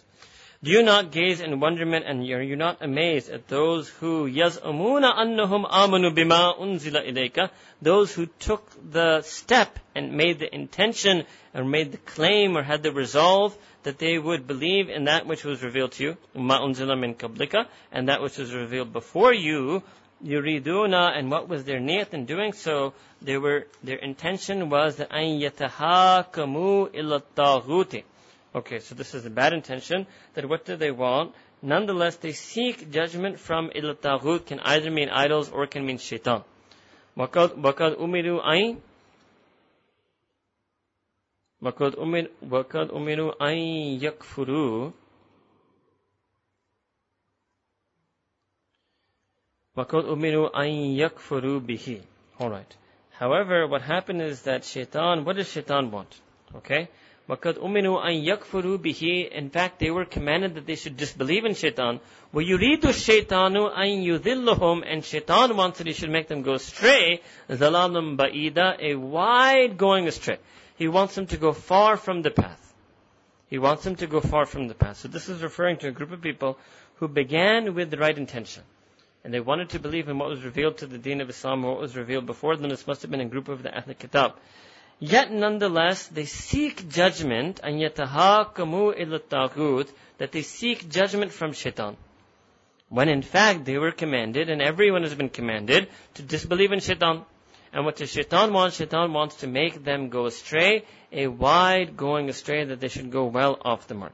وَإِذَا قِيلُ لَهُمْ So then when it is said to such people, تَعَالَوْا إِلَى مَا أَنزَلَ اللَّهُ وَإِلَى الرَّسُولِ That you should come and join and come upon that which Allah subhanahu wa ta'ala has sent down. And you should come back to the, the way of the Prophet sallallahu رَأَيْتَ الْمُنَافِقِينَ يَسُدُّونَ أَنْكَ سُدُودًا Then what you will see is you will see that the hypocrites will stop, will prevent, will close the ways they will close the ways and they will avert people sududan a terrible aversion. فكيف إذا أصابتهم مصيبة بما قدمت أيديهم ثم جاءوك يحلفون So how will it be that when a difficulty or adversity or calamity reaches them by means of that which they've already sent ahead with their hands, but if they earn with their own hands, so what will they do then? You will see, ثُمَّ جَاءُكَ Then they will come to you and say, Nabi Kareem Sallallahu Yahlifun taking halaf. Halaf means taking promises. They will swear maybe on Allah subhanahu wa ta'ala or swear on something that they wanted to take iman. So yahlifuna billahi that they will swear on Allah subhanahu wa ta'ala. In aradna illa ihsana. Wa tawfiqa. That they will say that no, we only, only wanted ihsan and tawfiq. We only and only wanted to have harm, virtue, ihsan, virtue, nobility, and excellence, and tawfiq, we were trying to create harmony. We were going between these two groups. The munafiqeen will say this, that no, no, we were only trying to create harmony between the Ahl Kitab and between the Mu'mineen. أُولَٰئِكَ الَّذِينَ يَعْلَمُ اللَّهُ مَا فِي قُلُوبِهِمْ But they are such people that Allah subhanahu wa ta'ala knows intimately that which is in their qalb, that which they harbor in their spiritual hearts. So again, this is an ishara that nifaq also is in the qalb. Iman is in the qalb. Here nifaq is in the qalb. And their irada also, and this comes later in Quran as well, that the irada is from the qalb what they really intend, what they really wish, what they really want is something that lies in their cup. So Allah Ta'ala tells the Prophet فَأَعْرِضْ anhum that you should abstain from them, refrain from them, turn away from them entirely. وَإِذْهُمْ and you should warn them and admonish them. وَكُلُّهُمْ فِي أَنفُسِهِمْ قَوْلًا بَلِيغًا And you should say to them that what happens inside of, you should say to them things that may be beneficial to their souls. Golan baligha, you may say things to them concerning their, themselves. Golan baligha, baligh here means extreme from, it's a, it's a sifat mushabba from balagha, means that you should say to them things that will be, have an impact. You should say to them concerning themselves things that will have an impact on them. Mama arsalna min rasulin illa layuta'a bi'idhnillah. And Allah Ta'ala is saying that we have never ever sent any prophet before except that they should be obeyed bi'idhnillah by the right and by the wish and will of Allah subhanahu wa ta'ala. Wala annahum idh anfusahum ja'uka. That, so if these people, if they wronged and oppressed and were unjust to their own souls, then you have come to them. Fastaghfirullah. So if they, if they come to you, when they wrong their souls, and then they come to you, fastaghfirullah, and they seek forgiveness from Allah subhanahu wa ta'ala for doing so, wastaghfirallahum rasul, then the Prophet should also make istighfar for them. If these two things happen, then what will you find? لَوَجَدُ اللَّهَ rahima. Then you will find that Allah subhanahu wa ta'ala is extremely relenting and extremely merciful. This is a very important ayah, and many times people recite this ayah when they are going to the Rawda in Medina Munawwara. Make note of this ayah, the Surah An-Nisa, Surah number 4, verse number 64. Walau, and this second part of the ayah. Walau انهم idh zalamu انفسهم ja'uka فاستغفروا الله واستغفر لهم الرسول لوجدوا الله توابا رحيما that when they wrong and oppress and are unjust by through sins of their own selves and then they come to you Ja'uka, they come to you, Sayyidina Rasulullah This can include then coming to the Prophet when he was on the surface of this earth, and this can also be if that person was a sinner and they decide to go on the journey of Umrah and Hajj, and as part of that feature of that whole journey, they also go to Medina Munawwara for ziyarah of Sayyidina Rasulullah sallallahu alaihi Wasallam. This would also, under the teaching of ulama Ahlul Sunnah wal Jama'ah, fall under the teaching of Ja'uka, that they would also be coming to you, and they would be going to the Prophet sallallahu fastaghfirullah, and they should make istighfar. So this is the sunnah, this is the Quranic teaching then when you're on your way to Medina Munawwara, or physically you're on your way from your hotel in Medina Munawwara for ziyarah at the Rosa, you should make istighfar. You should seek Allah subhanahu wa ta'ala's forgiveness. وَاسْتَغْفَرَ لَهُمُ Rasul, And it can be hoped because Sayyidina Rasulullah is not just a Nabi for the Sahaba, but he's a Nabi for the entire Ummah. And it's possible if our Nabi Kareem made istighfar, sought Allah Ta'ala's forgiveness on behalf of Sahaba, he may also seek Allah Ta'ala's forgiveness on behalf of any Ummati of his who comes in front of him at his roza. So this is something you could even ask the Prophet to do. You cannot pray to the Prophet.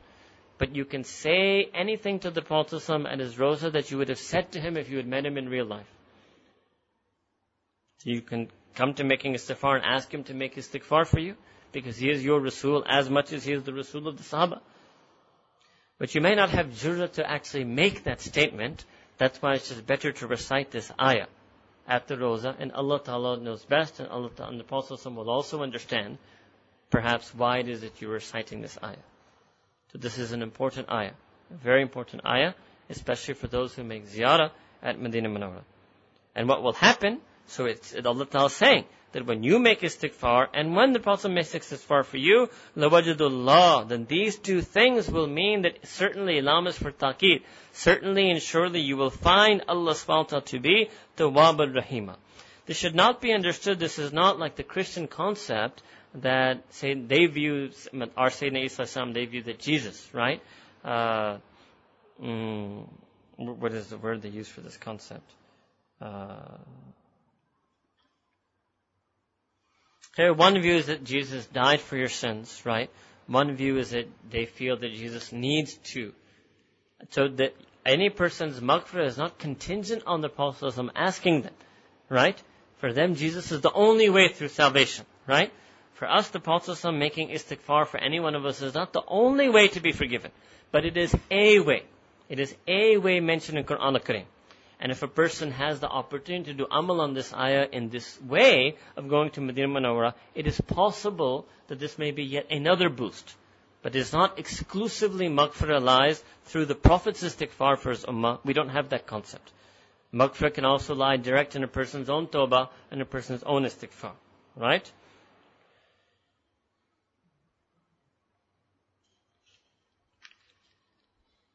Okay, and here also uh, Allah subhanahu is giving another ishara before that when he said, وَمَا أَرْسَلْنَا min rasulin illa liyuta'a bi'idhnillah. The prophets are sent to be obeyed. It means the Prophet sallallahu has also been sent for, obey, for to be obeyed. So this is taqid for ita'at rasul. Obeying the Prophet means following his sunnah, following his teachings, following his ta'limat, and trying to adopt his kayfiyat. فَلَا وَرَبِّكَ لَا يُؤْمِنُونَ حَتَّى يحكموك فيما شجر بينهم ثم لا يجدوا في أنفسهم حرجا مما فديت ويسلموا تسليما Okay, here this is ayah number 65. So Allah subhanahu wa ta'ala here now is making a qasam. Fala warabbika. So this is waw qasam for those of you who are studying now. This is not waw, doesn't mean and. This is not waw ataf, this is waw qasam. Fala warabbika. And indeed, verily by the qasam of your Rabb. And your here means come means the Prophet So your Rabb means Rabbi Rasul, your Rabb, O beloved Messenger Sallallahu Alaihi Wasallam. La yu'minuna hatta. They will not believe until what? Hatta yuhakkimuka. Until they make you the hakim fima between them. Until they make you the one who is the ruler over them. So this is another ayah that establishes the extreme importance of sunnah. This is something separate. Because I believe in Allah, I believe in Quran. So Allah Ta'ala is saying in Quran, فَلَا وَرَبِّكَ Allah subhanahu wa ta'ala swearing by the Rabb of the Prophet sallallahu alaihi wasallam, by your Rabb, la yu'minuna, no Muslim believes. if they say we believe in Allah alone, we believe in Quran alone, Quran and Allah subhanahu wa ta'ala in Quran is saying, la yu'minuna, they will not believe. Hatta yuhakkimuka, until they make you the hakim fima between them. Fima shajara bainahum in that which with in that which in the disputes that occur between them. Summa la yajidu fi anfusihim harajam mimma.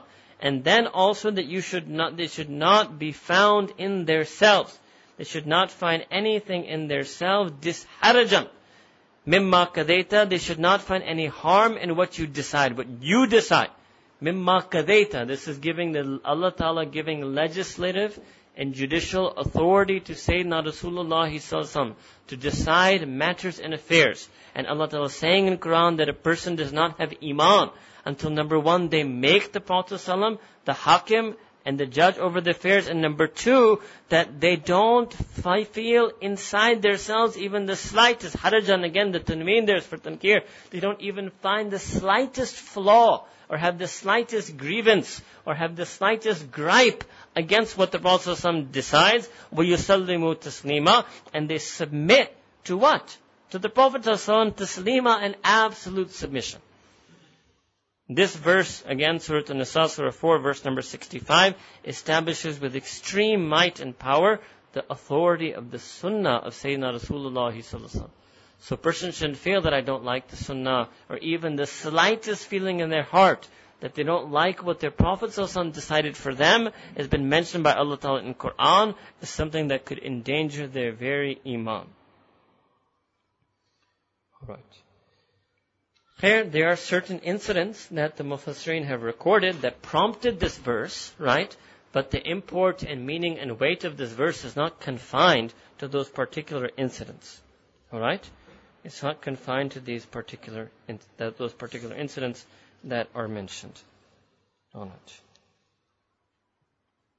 ولو أنا كتبنا عليهم أن اقتلوا أنفسكم أو اخرجوا من دياركم ما فعلوه إلا قليل منهم ولو أنهم فعلوا ما يؤذون به لكان خيرا لهم وأشد تثبيتا Here Allah subhanahu wa ta'ala is saying, is if indeed we had prescribed them that what they should do, aniktulu anfusakum, that they should kill themselves, or they should leave their homes, right? Or they should leave their homes, they would not do so. Ma fa'alu, they would not do illa kalilun, except a few from amongst them.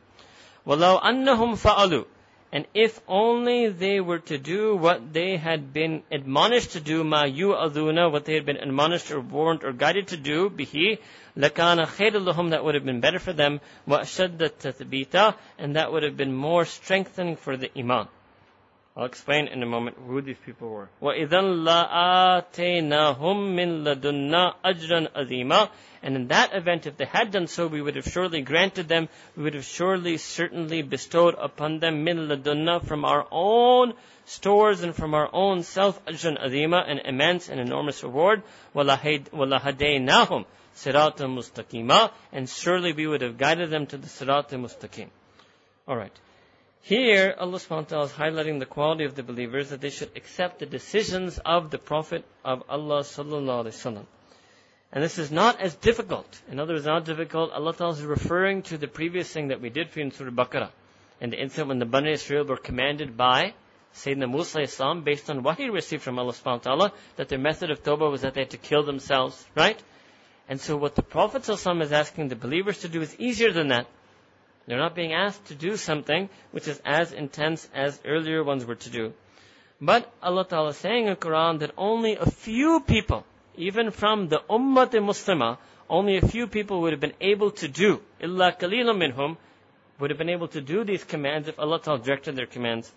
It comes in one riwayah that Sayyidina Abu Bakr Siddiq, when this verse was revealed, he told the Prophet, you told me to kill myself, I would have done so. And the Prophet did this tasdeeq of him and said, yes, he is such a person that if I had told him, indeed, who would have done so? Alright? Okay.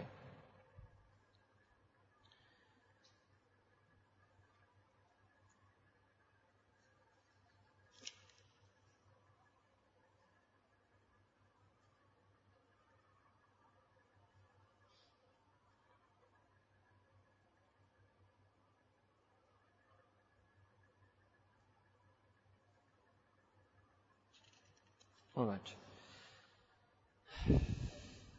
وَمَنْ يُطِعِ اللَّهَ وَالرَّسُولَ Now this is another very important ayah, and this is the ayah which will show you how even a non-Nabi can gain entry into Jannatul Firdaus, Surah An-Nisa, Surah number 4, verse 69.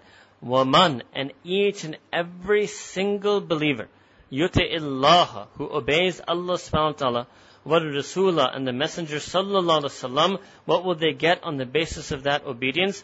فَأُولَٰئِكَ مَعَ الَّذِينَ أَنْعَمَ اللَّهُ عَلَيْهِمْ مِنَ النَّبِيِّينَ وَالصِّدِّقِينَ وَالشُّهَدَاءِ وَالصَّالِحِينَ That they will be, فَأُولَٰئِكَ مَعَ They will have the ma'iyat. They will dwell in Jannatul Firdaus for all of eternity. With who, which people? With those people, أَنْعَمَ اللَّهُ عَلَيْهِمْ, whom Allah subhanahu wa ta'ala sent an in'am, I told you in Surah Fatiha, Siratul Ladina An'amta alayhim. This tafsir that is this ayah, Surah Nisa, verse number 69.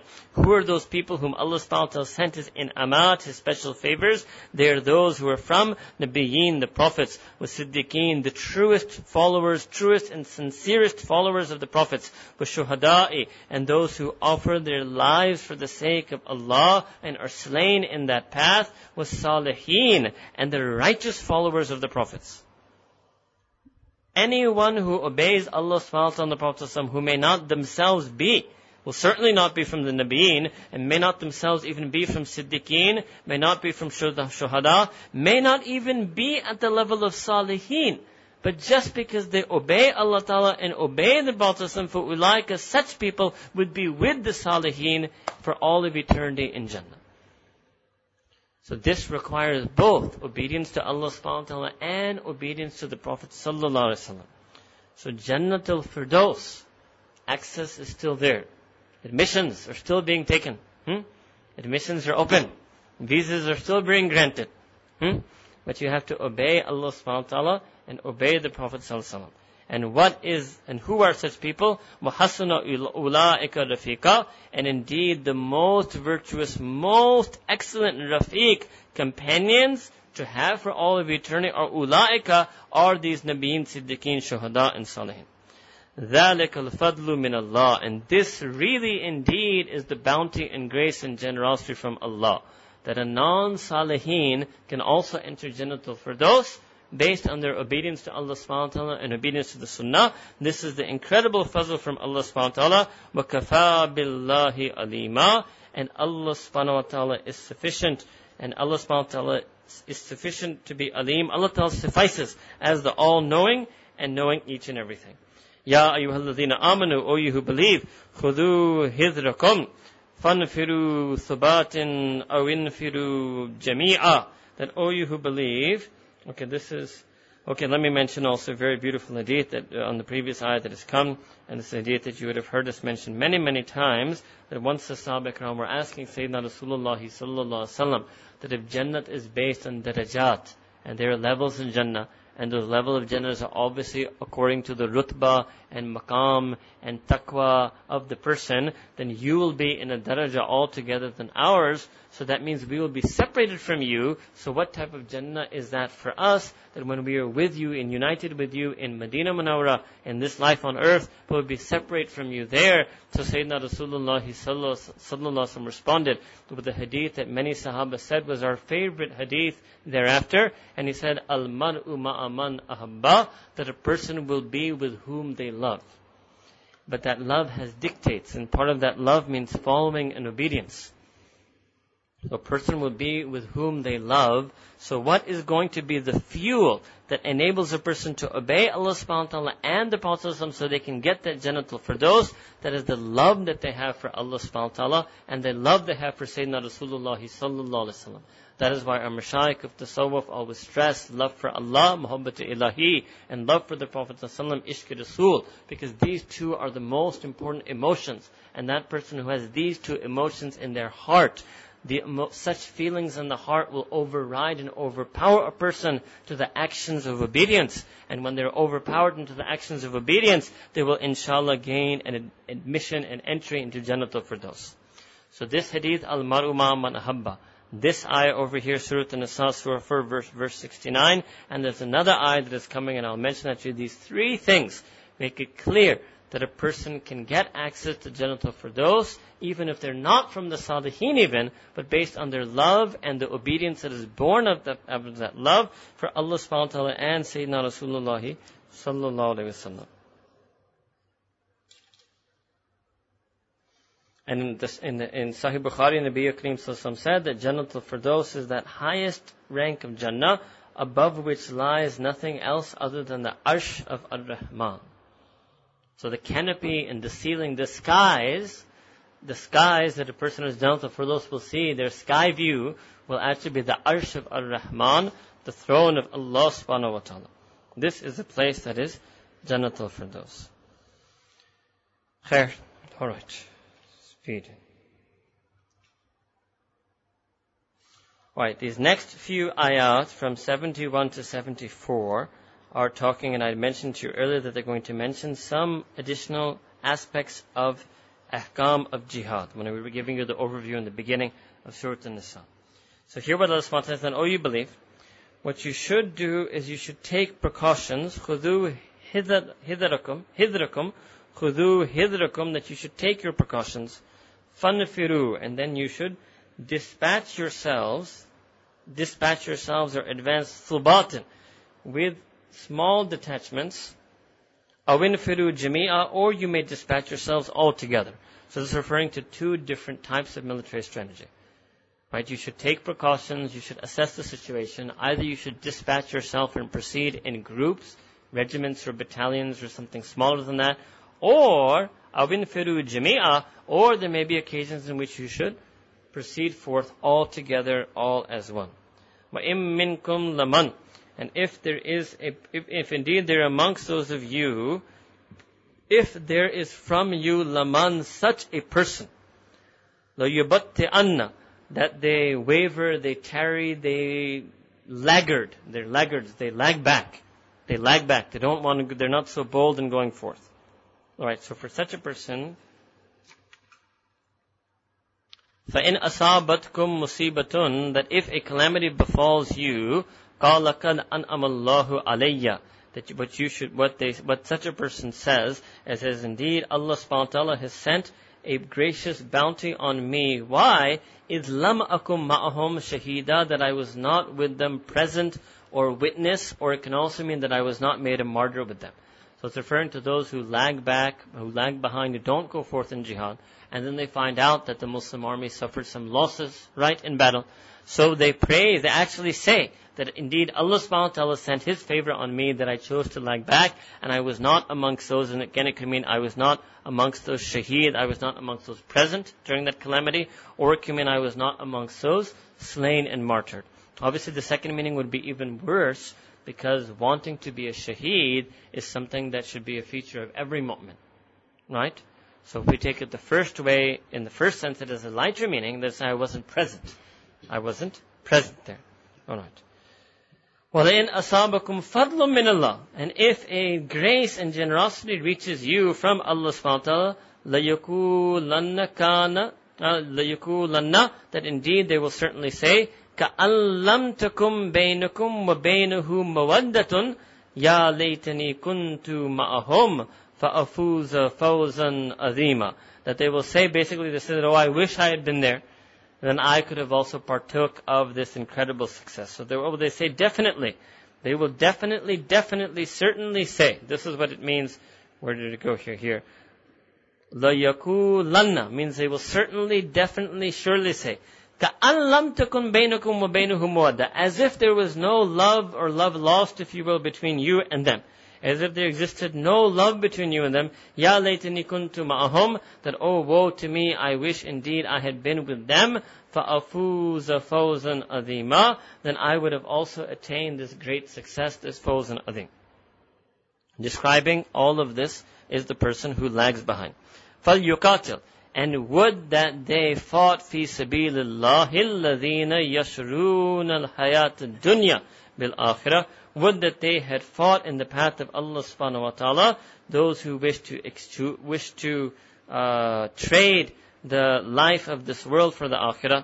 وَمَنْ يُقَاتِلْ فِي سَبِيلِ اللَّهِ But those who do actually fight for the path of Allah subhanahu wa ta'ala, or are martyred, for yuktal or slain or martyred, أو يغلب فسوف نؤتيه أجرا أذيما or or yaglib, or that person who attains victory. Alright, so there are different surahs here. Either you were shaheed or you will be victorious. There's no sense of defeat. This is what Allah subhanahu wa ta'ala is trying to say. When you go on a true jihad fi sabilillah, there's no sense of defeat.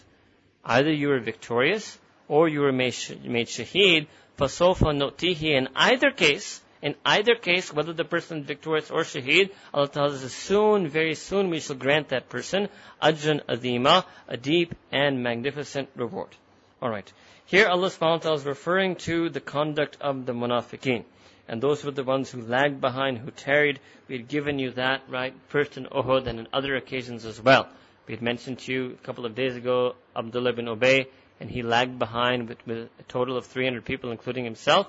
So this is referred. Now, obviously, and that was the case where they felt that the Muslims were defeated. So that was when they said they were, they were happy. An amallahu that Allah Ta'ala sent a blessing on us that we were not with them. Right? We were not present with them or we were not with them to become shaheed. So we did details of this earlier.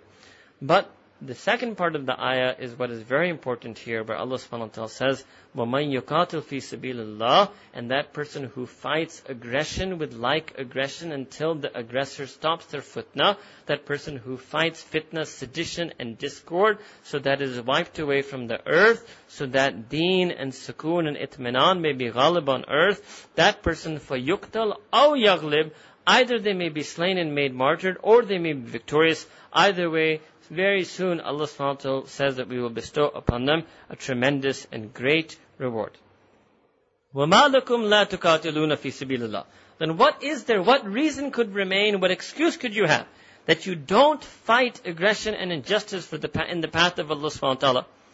وَالْمُسْتَضْعَفِينَ وَالْمُسْتَضْعَفِينَ مِنَ الرِّجَالِ وَالنِّسَاءِ والولدان الذين يقولون ربنا أخرجنا من هذه القرية الظالم أهلها واجعل لنا من لدنك وليا واجعل لنا من لدنك نصيرا So here what Allah subhanahu wa ta'ala is saying is that what excuse do you have not to fight in the way of Allah subhanahu wa ta'ala and fi sabilillahi and in the sabil of mustaz'afin, those who were weak.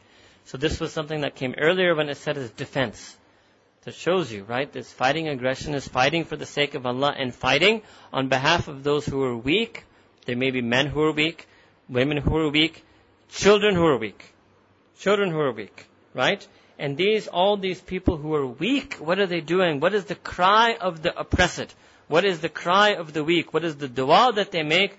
Rabbana, that, oh our Rabb, akhrijna, take us out min hadhihi al uh, take us out, uh, from this, it can mean literally village, but it can mean city or from this place or from this town. And what is that karya karyat zalim? Ahluha, that the ahluha are zalim, that the people in ahl also means those in authority. That the ones who are in authority in this area are zalim or unjust oppressors. وَجْعَلْنَا مِن لَدُنْكَ وَلِيًّا And make and establish and appoint for us from your own self a wali. Wali here can mean a defender Appoint a defender for Walj Allana min ladunka nasira, and appoint for us your own self a helper who will help us. Alladina amanu yukatiluna fi sabilillah. And indeed, those who really believe uh, uh in Allah subhanahu wa ta'ala, they will, alladina amanu, those who believe, they will fight aggression in the path of Allah subhanahu wa ta'ala, kafaru. Yukatiluna fi sabilit and those who disbelieve are also fighting, but they're fighting in the path of shaitan. فَقَاتِلُوا أَوْلِيَاءَ الشَّيْطَانِ And you should fight the intimate friends of shaitan. إِنَّ كَيْدَ الشَّيْطَانِ كَانَ زَئِيفًا And you should know that the cunning and plotting and contriving of shaitan is extremely weak. I will amount to nothing if you rise up and fight that aggression and transgression. So this dua that we had recited then earlier on verse number 75, we should then imagine, right, that how many Muslim women in Palestine or Kashmir or Chechnya or Afghanistan or children would be making this dua. This is the dua that they make to Allah subhanahu wa ta'ala when the bombs are dropped on them from above, when the bullets are fired on them from below. And don't think that they don't know, many of them would know this dua as well. Right? And this is the dua that they make. And if the Muslim Ummah fails to respond to those duas, just like Europe would view themselves to be collectively guilty just like they view themselves as collectively guilty for allowing the Holocaust to take place on their soil, and thereafter they establish NATO to make sure any such thing never happens again. Just like that, the Muslim nations should view themselves as guilty if they allow any type of Holocaust, genocide, murder of any innocent civilians, be it in the name of collateral damage, be it in the name of national interest, to take place on any of their soils. But you will find that although many, many leftist liberal activists in America are extremely upset over the civilian casualties in Iraq and Afghanistan, not a single Pakistani can barely shed a tear, and especially your English language newspapers, and most especially amongst them the Daily Times and Friday Times, have never even offered a single opinion piece or column that has come across my eyes in which they condemn the civilian casualties in these countries.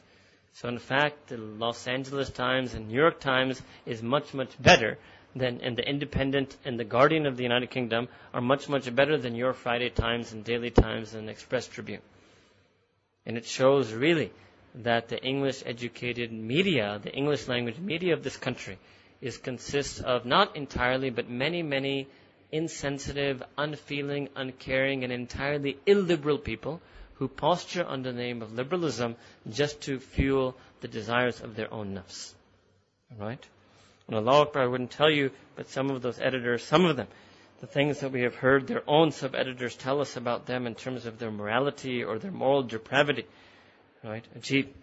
Really, uh, it's, it's not, uh, not a good thing. Not a good thing that is going on. Right? And it's unfortunate that you don't have, I'd say, a very good quality English language newspaper here, like the Independent and like the Guardian in the United Kingdom. Fair. So where were we? How much more do we have? ألم تر إلى الذين قيل لهم كفوا أيديكم وأقيموا الصلاة وآتوا الزكاة فلما كتب عليهم القتال إذا فريق منهم يخشون الناس كخشية الله أو أشد خشية وقالوا ربنا لما كتبت علينا القتال لولا أخرتنا إلى أجل قريب كل متاع الدنيا قليل والآخرة خير لمن اتقى ولا تظلمون فتيلا Here Allah subhanahu wa ta'ala is saying that so there are some people Alam tara, that do you not gaze in wonderment and amazement? Are you not astonished and stunned by those people?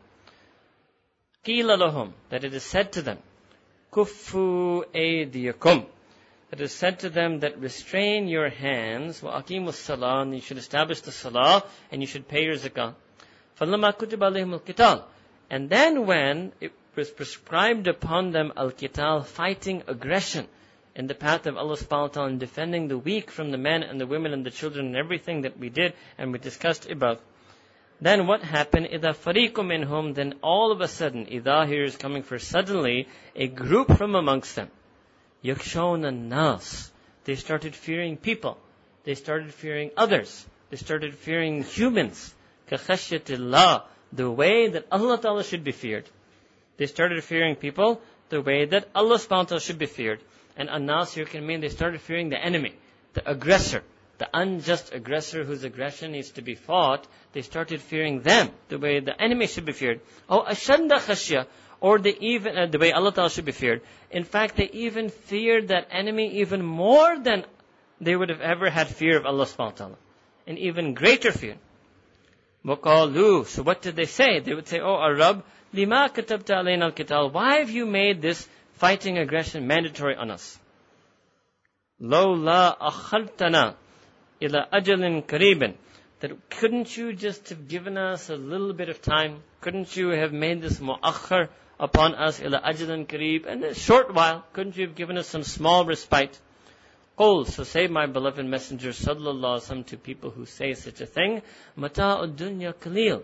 That every single thing and all of the stuff and matter of this world is khalil, is a trifle. What is it that you need a respite for? You want some small time to mass more of this world? وَالْآخِرَةُ خَيْرٌ لِمَنِ اتَّقَى And the akhirah is infinitely better for that person who has taqwa, who fears Allah subhanahu wa ta'ala, and abstains from sin. وَلَا تُظْلَمُونَ فَتِيلًا And you will not be treated unjustly. No injustice will be done unto you, even a fraction, even the slightest of fraction, not an atom's weight.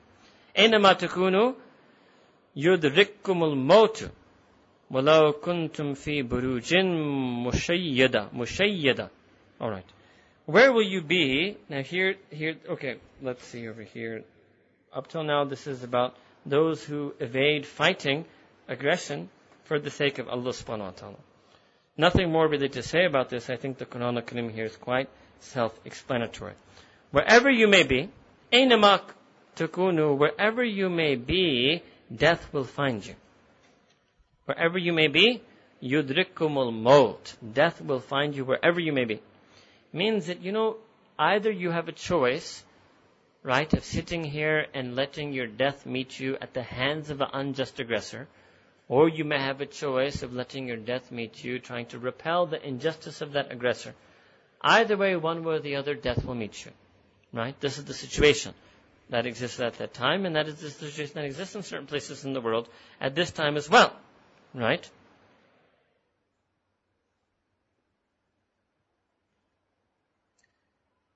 Okay, walau kuntum means, and even if you were to be buruj, those of you who have been right to the Arab will know, buruj is a tower, buruj is towers. Mushayyada means extremely high and lofty, suggesting that you're beyond the reach, right? So if you're on your lofty perch, similar, you have metaphor in English, that if you're in your lofty perch, you're beyond the reach. So Allah subhanahu wa saying death will come you anywhere. وَإِن تُصِبْهُمْ حَسَنَةً that when reaches them a good deed, something good. What did they say? Yukulu hadihi min indillah. And they said that this is from Allah subhanahu wa ta'ala. When tusibhum sayyi'ah. When something ill or evil befalls them, what do they say? Yukulu hadihi min indika. That they say that this is from you. Right? This is because of you. Who is the you? Sayyidina Rasulullah sallallahu These are the munafiqeen. Right? When things were good, right? And then when things are good and things are going in the tide of the believers, they like to say we're believers. And they say that because we're believers, these are things are coming to us from Allah subhanahu wa ta'ala. And when all of a sudden things get tough, so the mushrikeen of Makkah start waging their wars against them and sending their armies against them, and now there's a call that you have to go forth and defend yourself and fight those unjust aggressors and defend the weak. They say, oh, this is a calamity, this is because of you. They would blame the Prophet on this because of you, you somehow upset them, or you were the cause of this. Ajib, right? And remember, this was what the Bani Israel used to do. They used to blame their prophets to the level they used to kill their prophets. So the munafiqeen have that nisbat, right? So they're saying, they say that whenever some ill, ill or difficulty befalls them, they say this has been indicted because of you. Go say to them, my beloved messenger, sallallahu kullum min indillah. No, all of it and each and everything that is befalling us and that befalls you is from Allah subhanahu wa ta'ala. Everything is from Allah subhanahu wa ta'ala. فَمَا لِهَؤُلَاءِ الْقَوْمِ لَا يَكَادُونَ يَفْقَهُونَ حَدِيثًا That what is it, right? And here this is interesting for those who study fiqh and hadith. They see these words together, right? يَفْقَهُونَ حَدِيثًا فَمَا لِهَؤُلَاءِ الْقَوْمِ That what is it with these people? What is the matter with these people? La yakaduna yafkahun, that there doesn't seem to be any remote even hope that they can understand haditha, the words and the statements. And certainly the Arabic here is used, and this is used in Ulum Islamiyah to understand as well, that hadith, words and statements need to be understood. And that is a process, and that is a skill, and that is a knowledge, that is an ability. And we're going to do much, much later, it's coming in Quran al-Kareem. Ghaliban Surah Toba, I think, is going to come in Quran al-Kareem, what Allah subhanahu mentions. That understanding the ahkam, understanding the legal injunctions of Sharia, requires a particular skill called tafakkuh which means deep understanding and insight, which is based on scholastic learning and erudition. And just like yafkahuna haditha, like Allah Ta'ala is saying that these people need to understand the words and statements of Allah subhanahu wa ta'ala and events, just like that, there will be a need for a group of people, a particular class of scholars in Islam called fuqaha, who will understand the legal import and the legal meanings of Quran and Hadith, just like there will be a group uh, in this ummah called awliya who will understand the spiritual import and the spiritual feelings that should be derived and imbibed and inculcated on the basis of Quran and Hadith. Ma asabaka min hasanatin famin Allah. That each and everything that reaches you, right? So Allah Ta'ala is not correcting their statement. Allah Ta'ala is going to turn their statement back on them that whatever ever good reaches you, whatever good you are able to attain from min Allah, that is from Allah subhanahu wa ta'ala, وَمَا أَصَابَكَ مِن سَيِّئَةٍ And whatever reaches you and whatever you attain by means of evil or sin, فَمِن نَفْسِكَ It is from your own self, and it can also mean also from your own nafs. It's not from the Prophet ﷺ, it's from your own self or from your own nafs. وَأَرْسَلْنَاكَ لِلنَّاسِ رَسُولًا And here's again the Quranic humanity that Allah Ta'ala is saying is we sent you, Sayyidina Rasulullah Sallallahu Linnasi Rasula, to all of humanity. And therefore, when the Prophet is sent as a prophet to all of humanity, that includes Jews and Christians, therefore, they don't, any group of humanity that does not accept the prophet that is sent to them, that is called an unbeliever. Any group or segment of humanity that does not believe in and obey and accept and follow the prophet that was sent to them is viewed as unbelievers in that day and age when Allah subhanahu wa ta'ala sending Quran in saying in Quran al-Kareem وَأَرْسَلْنَاكَ لِلنَّاسِ رَسُولًا that we sent you the beloved Messenger as a prophet to all of humanity that means that all of humanity thereafter from Quran onward is liable to believe in the prophet sallallahu alaihi wasallam وَكَفَى بِاللَّهِ شَهِيدًا And indeed, Allah subhanahu wa ta'ala is sufficient to act as a witness over humanity, whether they accept you as a Rasul or not. And secondly, it could also mean, and Allah subhanahu wa ta'ala is sufficient that He is a witness to your prophethood. Even if all of humanity would gather together to deny your prophethood, Allah subhanahu wa ta'ala is witnessing and testifying to your prophethood is sufficient. وآخر دعوانا أن الحمد لله رب العالمين